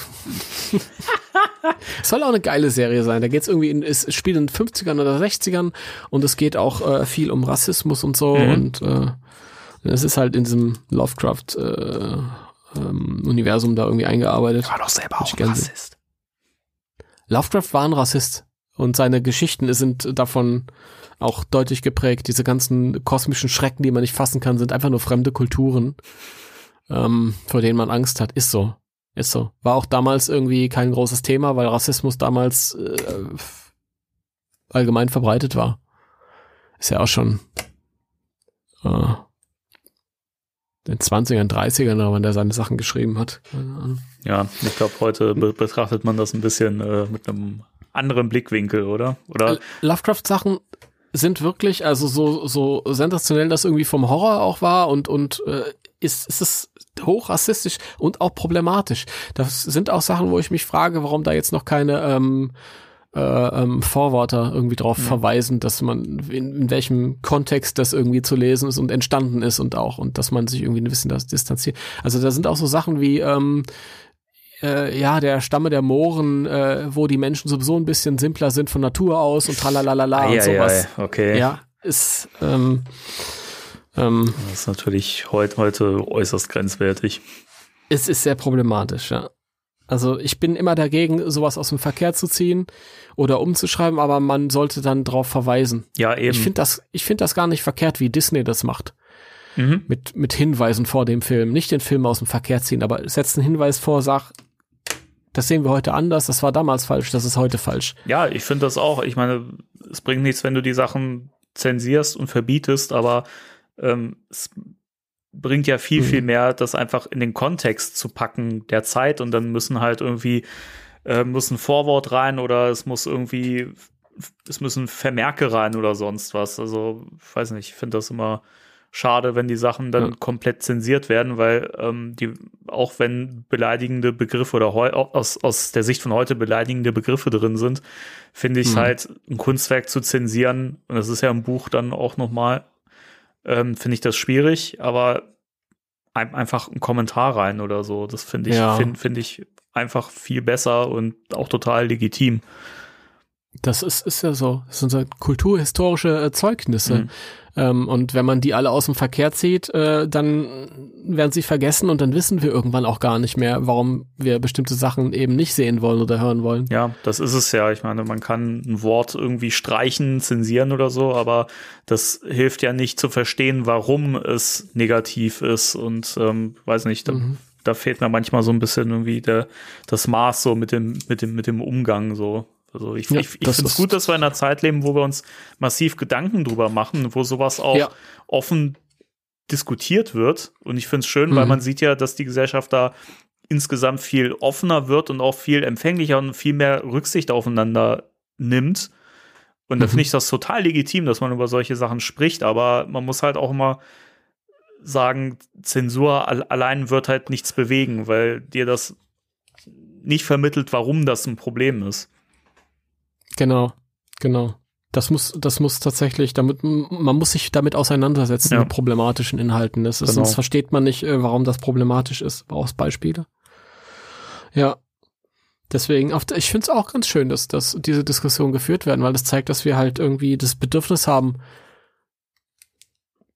empathischer zu werden ja. und mehr, mehr ähm, den anderen nachvollziehen können. Und gleichzeitig hat man halt auch diese Bewegung von, von, die irgendwie sehr sehr konservativ ist und sich sagt, boah, ich habe das immer schon gesagt, warum soll ich, soll ich Dinge jetzt anders wahrnehmen oder, oder mich anders äh, verhalten? Und ja. dann denke ich mir, ja, aber das, ich meine, du möchtest doch für dich nicht ausschließen, dass du mit deiner Entwicklung schon zu Ende bist. Ja, ja eben. Was ist denn das für ein Statement über dich selber, wenn, wenn einer sagt, ich kann mich jetzt nicht mehr verändern? Glaube ich nicht. Ja, du aber kannst dich erst dann nicht mehr verändern, wenn du tot bist. Ja, das zeigt ja aber halt auch, wer, wer bereit ist, so ein bisschen sich selbst auch zu hinterfragen ein Stück weit. Ich meine, das, das, das geht, geht mir genauso. Also ich habe mir in Random Movie auch schon mal grobe Schnitzer geleistet, die ich im Nachgang dann halt zensiert habe, aber wir haben dann halt auch im Podcast drüber gesprochen, warum das ein Problem war und so. Und warum wir das nicht mit reinnehmen möchten und so. Und ähm, ich finde das halt wichtig, dass man sich da selbst hinterfragt, auch so was, was Gendern angeht und so. Es wird dir Mhm. nichts weggenommen, aber du nimmst halt einfach Rücksicht. Und das ist doch eine schöne Entwicklung, wenn man einfach mit so Kleinigkeiten auch Leute in inkludieren kann, so und Leuten das Gefühl geben kann, ihr gehört dazu. Und weiß nicht, ich finde das einfach schön, dass das so ist und dass es das gibt. Und auch wenn es für einen selbst natürlich immer erstmal eine Umgewöhnung ist, geht mir ja genauso, haben wir ja auch schon oft drüber gesprochen. Ich finde es manchmal sprachlich schwierig, aber ich versuche es auch zu übernehmen. Und weil ich halt niemanden ausschließen möchte, so. Hm. Ja, und wie gesagt, es tut ja sonst nichts. Es ist halt einfach nur eine Umstellung. Ja. Das ist, ja, wir sind alle, wir sind alle ähm, rassistisch mitunter, ähm, sexistisch Ja. und meistens äh, unterbewusst, weil das ein Teil, das ist so, so tief verwurzelt in der Gesellschaft. Oft fällt uns das vielleicht gar nicht auf. Und deswegen ist es halt wichtig, sich das immer wieder neu bewusst zu machen und sich damit auseinanderzusetzen. Ja, Kleiner Exkurs. genau. Das war die Moral. Until next time, friends. Ähm, dann habe ich noch äh, Terror Dogs als Merchandise. Da haben wir über ganz viel schon geredet. Wir können das vielleicht noch mal ganz schnell Mhm. durchgehen, bevor wir dann zu deinem Unboxing kommen. Jawohl. Gut, ähm, ich habe ja schon gesagt, die Statue von Chronicle Collectibles, die ist sehr, sehr schön, aber mittlerweile auch leider schon vergriffen. Das ist halt das, näher kannst du halt nicht rankommen an, an das Original. Also Wenn dein Anspruch ist, ich will ne am nächsten ran an das Original, ist diese Statue, musst du halt bös Geld bezahlen. Aber sie ist halt schon weg. Dann gibt's noch diesen, diesen Kopf an die Wand hängen, auch von Chronicle Collectibles, der sieht aber doof aus. Meine persönliche Meinung. Hast du den schon mal gesehen? Mhm. Der hängt an so einem Holzding und irgendwie, und irgendwie ist die Schnauze zu lang. Irgendwas stimmt mit der Schnauze nicht. Ja, ich fand den auch irgendwie nicht so, nicht so schön. Kann man jetzt natürlich auch wieder sagen, dass das irgendwie eine eigene Interpretation ist. Aber, weiß ich nicht. Ich fand's einfach nicht schön um, umgesetzt. Also ich fand, das war irgendwie so an dem vorbei, wie ein Terrorhund eigentlich irgendwie erscheinen sollte. Und gerade weil, wie du schon sagst, die, die Schnauze war so spitz und es war, ich fand, es hatte ein bisschen was von einem Schnabel. Also es war, war nicht mehr so, Mm. so viel von, von einem Hund vorhanden. Es ist natürlich ähm, sel seltsam, wenn man als Firma dann irgendwie auch Zugang zu dem Abguss der Stop-Motion-Puppe hat und dann nicht einfach den Kopf nochmal abgießt und groß zieht. Das wäre vielleicht irgendwie die bessere Möglichkeit gewesen, aber gut. Ja. Vielleicht wollten sie da auch irgendwas Dynamischeres machen mit Mund offen oder ist Keine egal. Ahnung. Ist egal. Ähm, gibt die Neka-Figuren. Ja. Äh, Den einen habe hab ich ja auch neben mir stehen. Den Vince. eindeutig Vince. Ganz klar Vince, ja. Die Hörner sind äh, klar zu erkennen. Ich habe ihn noch, noch nicht zum, zum Leuchten bringen können, weil ich keine passenden Batterien da habe. Lieb, liebe Grüße und nochmal vielen Dank an äh, Heiko an der Stelle. Aber der ist äh, echt cool. Wir haben ja, wir haben ja eine Folge gemacht, wo wir komplett über die äh, Neka-Sachen gesprochen haben und haben ja auch da schon gesagt, dass das ja auch eine eigene Interpretation ist. dass es halt nicht wie im Film unbedingt aussieht, aber ähm, finde trotzdem sind die, was so das Erscheinungsbild an, angeht und die Proportionen auch, finde ich, ist es eigentlich recht nah am Film dran. Ich, ich fand immer zwei Möglichkeiten, zwei Richtlinien gut. Und zwar einmal, wenn du entweder du bist halt 100 pro am Original, so wie diese Statue, oder du sagst dir, okay, ich nehme das Design und ähm, bring aber was von meiner eigenen künstlerischen Vision mit rein, Mhm. so wie du das bei Neke hast oder auch nachher beim Unboxing mit den Veta-Hündchen. Ja, genau. Ähm, was ich halt am, am äh, schade finde, ist, wenn, wenn man versucht, äh, diesen Filmlook nachzuahmen und dann aber nicht irgendwie es so richtig schafft. Das ist äh, ein bisschen, Ja. bisschen schade.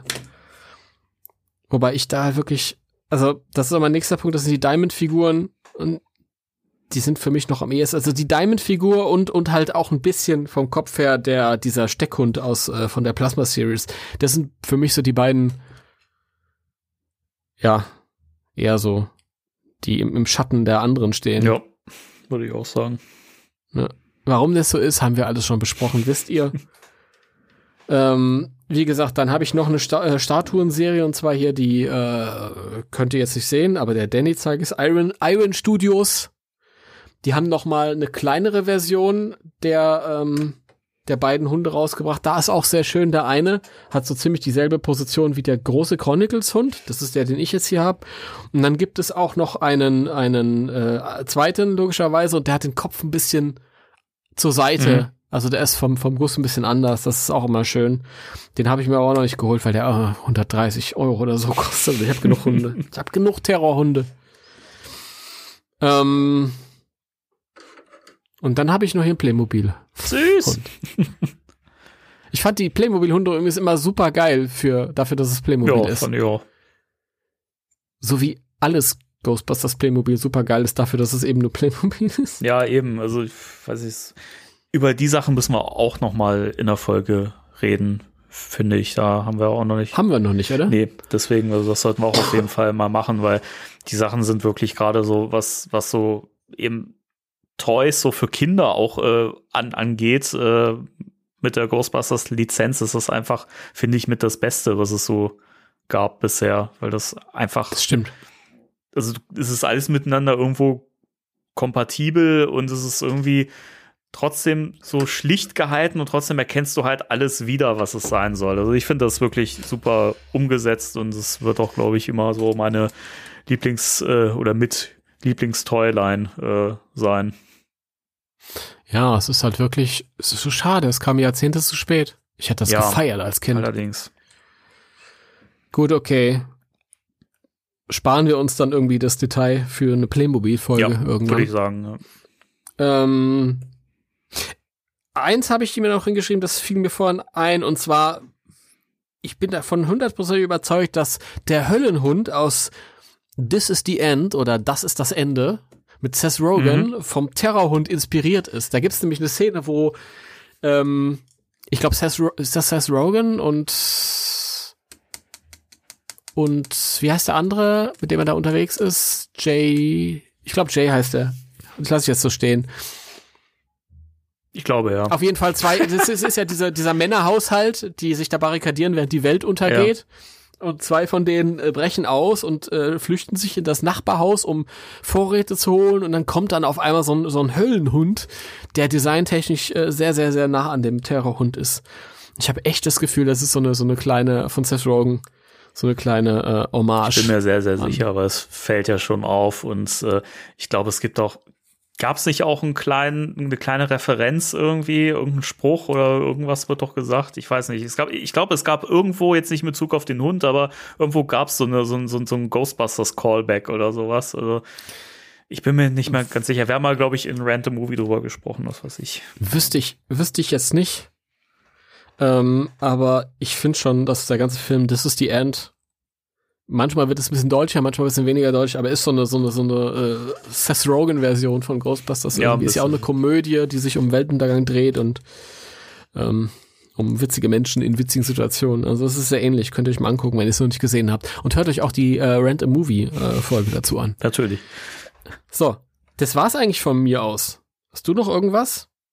An sich nicht. Aber auch hier gilt wieder Thema nicht abgeschlossen, weil irgendwas fällt uns bestimmt irgendwann mal wieder ein und spätestens, wenn wir neue Details vom neuen Film und sowas äh, mitkriegen oder es da irgendwas gibt, was wir noch ergänzend erzählen können, dann wird das sicherlich auch noch mal im Spectral Radio stattfinden. Das stimmt. Äh, spätestens, wenn der neue Film rauskommt und wir neue Informationen haben, dann stellt sich nämlich eigentlich raus, dass Vince in Wirklichkeit Vincent heißt. Vincent Müller oder und eigentlich Win, Win, sucht er Freunde. und ist eigentlich eine Frau.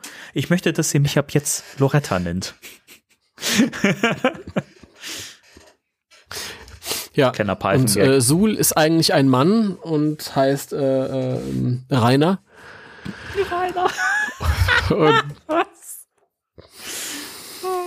oder wenn ähm, schon was mit Z oder so, dann Zacharias.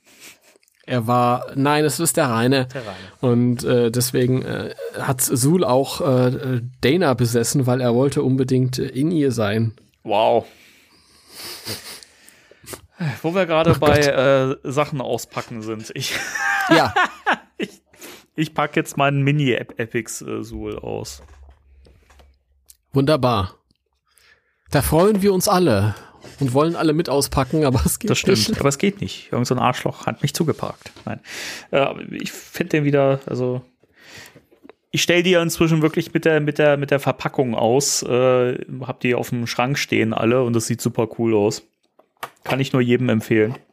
Hättest du den trotzdem ausgepackt, wenn wir jetzt das nicht machen würden hier? Ja, ja, weil ich ja zumindest diese, diese Bändchen und sowas da auch äh, abschneide und so und diese komischen Folieneinleger rausnehme, die mich äh, da so sehr nerven. Weil das äh, macht das Gesamtbild leider etwas kaputt. Du musstest jetzt eine Woche musst du dir diese Bändchen und die Folieneinleger angucken. Richtig. Hast gelitten. Das hat mich massiv genervt, weil die an anderen das ja eben nicht mehr haben. Und äh, mich ja auch nervt, dass der Flyer woanders rein, reingelegt wurde. Bei den an anderen Figürchen lag der immer oben drauf. Auf dieser. Ist der Hund größer als die Figuren? Ist der irgendwie, wie verhält er sich? Nö. Also von den Proportionen her finde ich, passt der zu den Figuren. Also der ist jetzt nicht größer. Die Verpackung ist also auch gleich groß. Wie bei den anderen Figürchen. Jetzt muss ich mal gucken, ob ich das hier alles vernünftig. Achso, ja, das äh, ist ja hier Pardon. der Draht, den ich so gern mag. Oh Mann. Es kann sich nur noch um Stunden handeln. 20 Stunden später. Oh, wie haben die Wo das denn das hier her? gemacht? Das ist ja eine Frechheit. Wo kommt das her? Das baut jeder in alles ein. Richtig. Wo, wo kommt das ursprünglich her? SpongeBob. Aus SpongeBob. Ah, okay. Das. okay. Das war immer die Erzählerstimme mit, äh, das glaube ich, dieser, dieser Pirat, den es da, da gibt oder so. Der hat so einen französischen Akzent. Der sagt dann, zum Beispiel 20 Stunden später. Es ist, es ist Lieutenant Commander Data. Ja, auch das. Und es ist auch äh, ähm, Saul Goodman aus Bre Breaking Bad und Better Call Saul. Und es ist auch Ist nur gut. Und Jago in der Aladdin-Serie. Ist nur gut, ist nur gut. Der hat eine Stimme gehabt? Habe ich nie gehört, als ich die Comics gelesen habe. Die Trickserie. Da gibt es eine Trickserie? Ja, natürlich, die habe ich auch. War die gut? Die habe ich auch. Ja, ist halt ein bisschen also, auf äh, kindlich getrimmt und so. Okay. Aber ich mag die ganz gerne. Das ist natürlich nicht so. Es hat nicht diese tollen Gags wie, wie die Comics, die waren natürlich auch sehr, sehr ähm, erwachsen und derbe manchmal vom, vom Humor her. Das fehlt der Trickserie natürlich, aber ich fand die trotzdem schön.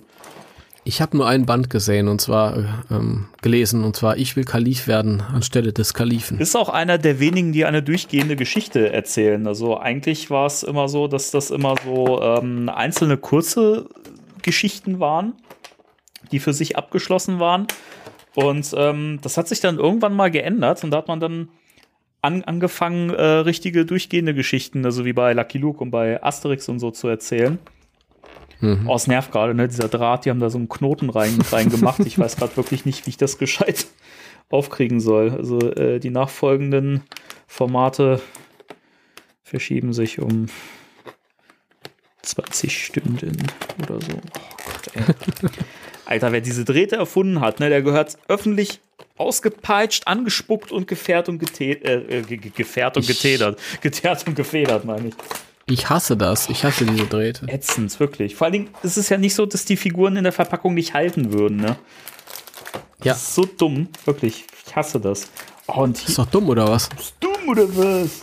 Und hier haben sie jetzt wieder irgendwie diese komischen Bändchen gemacht, kann, die man durchschneiden kann. Ich kann kannst, du, kannst du die Drähte nicht einfach aufdrehen? Ja, das habe das hab ich eben gerade versucht, aber die waren verknotet und am Fuß haben sie jetzt hier diese Bändchen genommen, die die an, anderen Figuren auch hatten. Keine Ahnung. Hm. Ich, da hat jemand verpackungsmäßig gesagt, komm, das, da machen wir jetzt, das, das, das machen wir den Leuten jetzt so richtig schwer. So, da Ach, ist er. Das war immer furchtbar. Bei den Mattel-Figuren war das auch furchtbar. Hat eine halbe Stunde gedauert, immer, um die rauszuholen. Ja, zeig mal. Warte mal. Also, das ist natürlich jetzt im Podcast wieder. Ja, aber ich zeig, ich zeig ihn Geile dir. Aufforderung. Du zeigst ihn mir, ja. Ah, er ist so toll. Er ist wunderschön. Er ist ein bisschen, ein bisschen, äh, ein bisschen mop moppeliger äh, vorne als äh, die Filmvariante. Ich mag das aber, wenn der ein bisschen kräftiger dargestellt ja. wird. Ja, ich finde den cool. Hat einen äh, hellen Bauch. Weiß nicht, ob man das sehen kann. Ein bisschen. Ganz schlecht, bisschen, aber. Bisschen, ja, bisschen rosig. Mhm.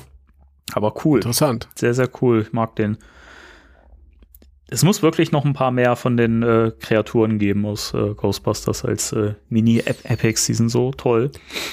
Ich glaube, so eine, so eine äh, ähm, ähm, ähm, Bibliothekarin wäre cool in dem Look. Ich hätte auch gern noch einen Stay Puft in dem Look, ein Gozer wäre auch cool. Ja, mein Stay Puft-Problem ist das, was ich immer habe mit Stay Puft-Figuren. Ich habe da tausend von. Ja, aber in dem Stil fände ich es total spannend, weil das ist halt was, was wir eben noch nicht hatten. So. Und das, äh, deswegen, das kann ich mir gut vorstellen. Aber ich finde den cool. Ähm, macht sich sehr gut, gerade auch wenn man den neben den äh, anderen Mini-Epics-Figuren stehen hat. Und ich finde es auch geil, die äh, Augen, die haben ja auch noch mal innen drin so weiße Kringel. Das sieht sehr geil aus. Guck mal, ich weiß nicht, ob du das sehen kannst. Ja, ja, es ist sehr schlecht zu sehen, aber ein bisschen. Hm.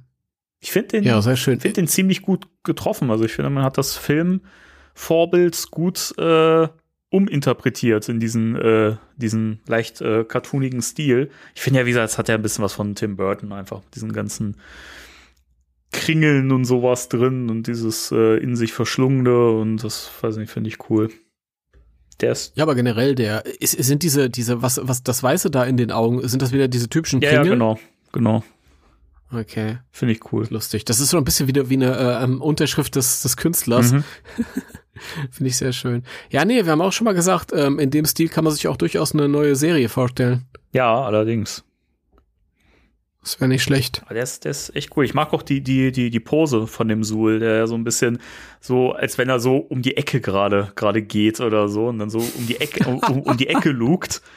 Finde find ich, so sieht das ein bisschen aus. Also wirkt halt, äh, hat ein bisschen was Lauerndes, Bedrohliches. Also ich finde die Posen, die die für die Figuren gewählt haben, die finde ich immer sehr, sehr cool und sehr aussagekräftig und äh, durchaus so, ja, treffen den, den, den Charakter immer sehr gut. Auch die Slimer-Pose mit diesen Spaghetti, die ihm dann unten wieder rauskommen und so.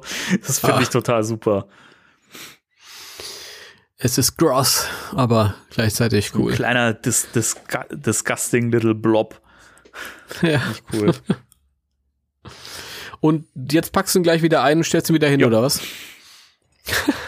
jetzt habe ich ja nicht mehr diese Kackfolie, äh, die da nervt und so. Ja, wirklich. Lass ihn doch einen Tag Luft atmen. Ich zeig, ich zeig dir jetzt nochmal, was ich, was ich gemeint habe. Hier diese, diese komischen Folieneinleger finde ich absolut. Ich kann mich an die gar nicht erinnern mehr. Vielleicht sind die auch nicht überall dabei, aber ich, ich weiß auch gar nicht. Wie gesagt, bei der ersten Wave, da waren die bei allen Figuren dabei. Bei meinem Glow in the Dark Slimer auch, da habe ich die letztens erst wieder rausgenommen, weil ich den ja, glaube ich, nur einmal irgendwie ausgepackt habe. Mhm. Und bei Ray und Winston war es dann wieder nicht dabei, aber bei dem Suhl hier, also ich, keine Ahnung, das ist so ein bisschen, bisschen ausgewürfelte äh, Verpackung. Okay. aber sehr geil. Also ich, ja, das ist jetzt natürlich, wie gesagt, ich kann jetzt, äh, ich kann ihn euch jetzt beschreiben, aber ihr könnt ihn natürlich auch bei Google an, angucken, aber ich freue mich total, ich finde den super. Und äh, so ein, so ein Vince in äh, anderer Pose wäre halt auch total cool. Ja, auf jeden Fall. Fände ich cool. Das ist dann auch äh, kein Money Grab ja, oder Cash Grab, wenn, wenn er dann irgendwie nochmal neu designt ist, komplett. Sehr, sehr cool. Ich muss ehrlich sagen, der ist mm, ja mit auf meinen Favorites ja. wahrscheinlich. Gleich nach, nach dem Großen wahrscheinlich, würde ich sagen. Ich finde das, sehr, das, sehr cool. das Gesicht, das ist wirklich echt gut um, umgesetzt. Das das erinnert halt total an die Filmvariante, aber wie gesagt, sieht, sieht dann halt auch entsprechend stilisiert aus. Aber du erkennst auf jeden Fall hier, das ist Zool aus Ghostbusters und das finde ich cool. Ich finde, er hat auch ein bisschen was von Hooch, äh, aus Scott und Hooch. Wenn du meinst, ja. Er ist ähnlich hübsch. Hast du den mal gesehen? Ja. Geht so. Ja, cool. ich fand den cool. Gibst du, du hast den wieder nicht im Kino gesehen. Da ist der Unterschied. Erwischt. Kam im Monat nach Ghostbusters 2 oder so. Na gut, Danny hat Spaß noch mit seinem Hund ein bisschen. Ich habe Spaß mit meinem Hund. Mal gucken, was, was meine Katzen dazu sagen. das erzählst du uns nächstes Mal. Richtig. Ich glaube, wir sind, wir sind soweit fertig, ja. oder? Das sind wir. Wir haben auch schon wieder äh, die zwei Stunden Marke massiv überzogen. Mhm. Ja, wenn ich mich anständig aus, aus hätte ausdrucken können, dann wären wir nur auf eine Stunde 50 gekommen, aber gut. Jetzt sind wir mit viel Ams und mit viel äh, Selbstbemitleiden oh. sind wir doch noch durchgekommen hier. Es, es ist so furchtbar. Kennt, kennt ihr das, wenn man, wenn man ähm, große Gedanken hat, große Gedanken, äh, ähm, bedeutsame äh, Gedankenblasen und dann kommt dann nur so ein schwächliches Miep raus. Und man hört sich selber sprechen und denkt sich, das kann doch nicht wahr sein. Das kann, was ist denn heute los? Hast du schlecht geschlafen oder was? Ich glaube, das hat auch ein bisschen bei mir heute irgendwie. Ich bin ein bisschen müde. Ich glaube aber auch, dass das ist wieder, ja, dann, dann nehmen wir nächstes Mal doch wieder sp- später auf. Vielleicht liegt es ja daran, dass wir heute zu ungewohnter Zeit wieder aufgenommen haben. Wir haben ja eigentlich jetzt ganz, ganz lange immer abends aufgenommen. Jetzt sind wir tatsächlich mal wieder so nachmittags unterwegs. Ja, ich dachte, also ich kam mir vorhin fit vor. Damit habe ich, hätte ich jetzt auch nicht gerechnet, dass ich mich da jetzt so durchschlängel. Aber ja, gut. Aber wahrscheinlich sind wir wieder diejenigen, die das äh, total kritisch äh, betrachten und die, die Leute sagen wieder, hör, wieso? War doch okay. Keine Ja. Ahnung. Schreibt es in die Kommentare. Gut, ihr Leute. Wir gönnen uns jetzt unsere wohlverdiente, unser wohlverdienten Feierabend. Podcastmäßig. Wenn ihr noch weiter äh, Podcast hören wollt, obwohl diese Folge jetzt fertig geworden ist, dann geht es ähm, um folgende Filme in der neuen Folge von Rent a Movie. In der neuen Folge geht es um die Maske und äh, The Art of Self-Defense. Aber wenn diese Folge jetzt hier draußen ist, dann wird die neue Random Movie Folge noch nicht äh, online sein, sondern wie gewohnt wieder am Sonntag für euch. Dann ist nämlich die alte Folge ähm, online noch, äh, in der es um welche Filme geht? Haha, musst dir selbst überlegen. nee, ich muss vor allen Dingen gucken, weil es ist, das ist, es ist ja jetzt schon ein bisschen her, dass wir die aufgenommen haben. Das ist ja, Ja. Äh, The Dead Don't Die und Ye Yesterday.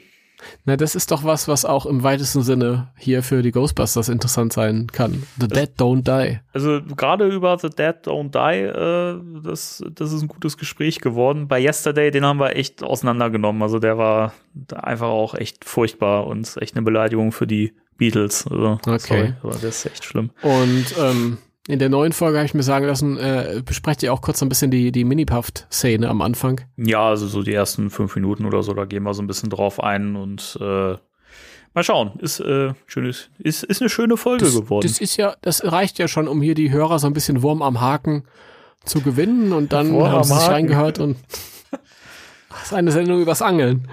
Ich weiß, ich kenne Wurm am Haken. Sehr schön. Gut, ähm, dann sind wir durch und dann freuen wir uns auf die nächste Folge, die die große 100 wird. Ja, 100 Folgen, Wahnsinn. Und äh, ja, wir werden ein bisschen entspannt feiern, oder? wir lassen es krachen. Wir Entspannt. Krachen. Wir, wir schütten uns einen in die Figur. Lasst Wir euch das schütten uns eine in die Figur und können uns dann wahrscheinlich äh, zum ersten Mal richtig gut artikulieren. Re- Wahrscheinlich wird das die beste Folge, die wir je gemacht haben. Ich bin gespannt. Ich freue mich. Äh, hoffentlich habt ihr auch Bock mitzufeiern. Äh, wird wahrscheinlich nicht so pünktlich im Zeitplan erscheinen. Ähm, wahrscheinlich werden wir uns ein bisschen mehr Zeit dafür lassen, weil wir da ein bisschen was äh, vorbereitet haben. Und so. Ja. Und mal gucken. Also kann sein, dass die Folge etwas später erscheint. Gut. Gut, dann sind wir durch. Vielen Dank fürs Zuhören. Bleibt gesund, passt auf euch auf. Drei, zwei, eins. Tschüss. Tschüss. Merchandise kostet viel Geld. Damit Danny und Timo auch morgen noch in den neuesten Ghostbusters-Shirts den beliebtesten Podcast Deutschlands moderieren können, dürft ihr Spectral Radio auch bei Patreon unterstützen. Wenn ihr alle mithelft, können wir darüber hinaus vielleicht sogar die laufenden Hosting- und Produktionskosten decken, die wir bisher freudig selbst zahlen, um euch regelmäßig wunderschöne Unterhaltung für die ganze Familie zu bieten. Denn wir lieben euch. Liebt ihr uns auch und unterstützt uns unter patreon.com slash spectralradio. Und denkt stets daran, wir sind immer bereit, euren Worten Glauben zu schenken.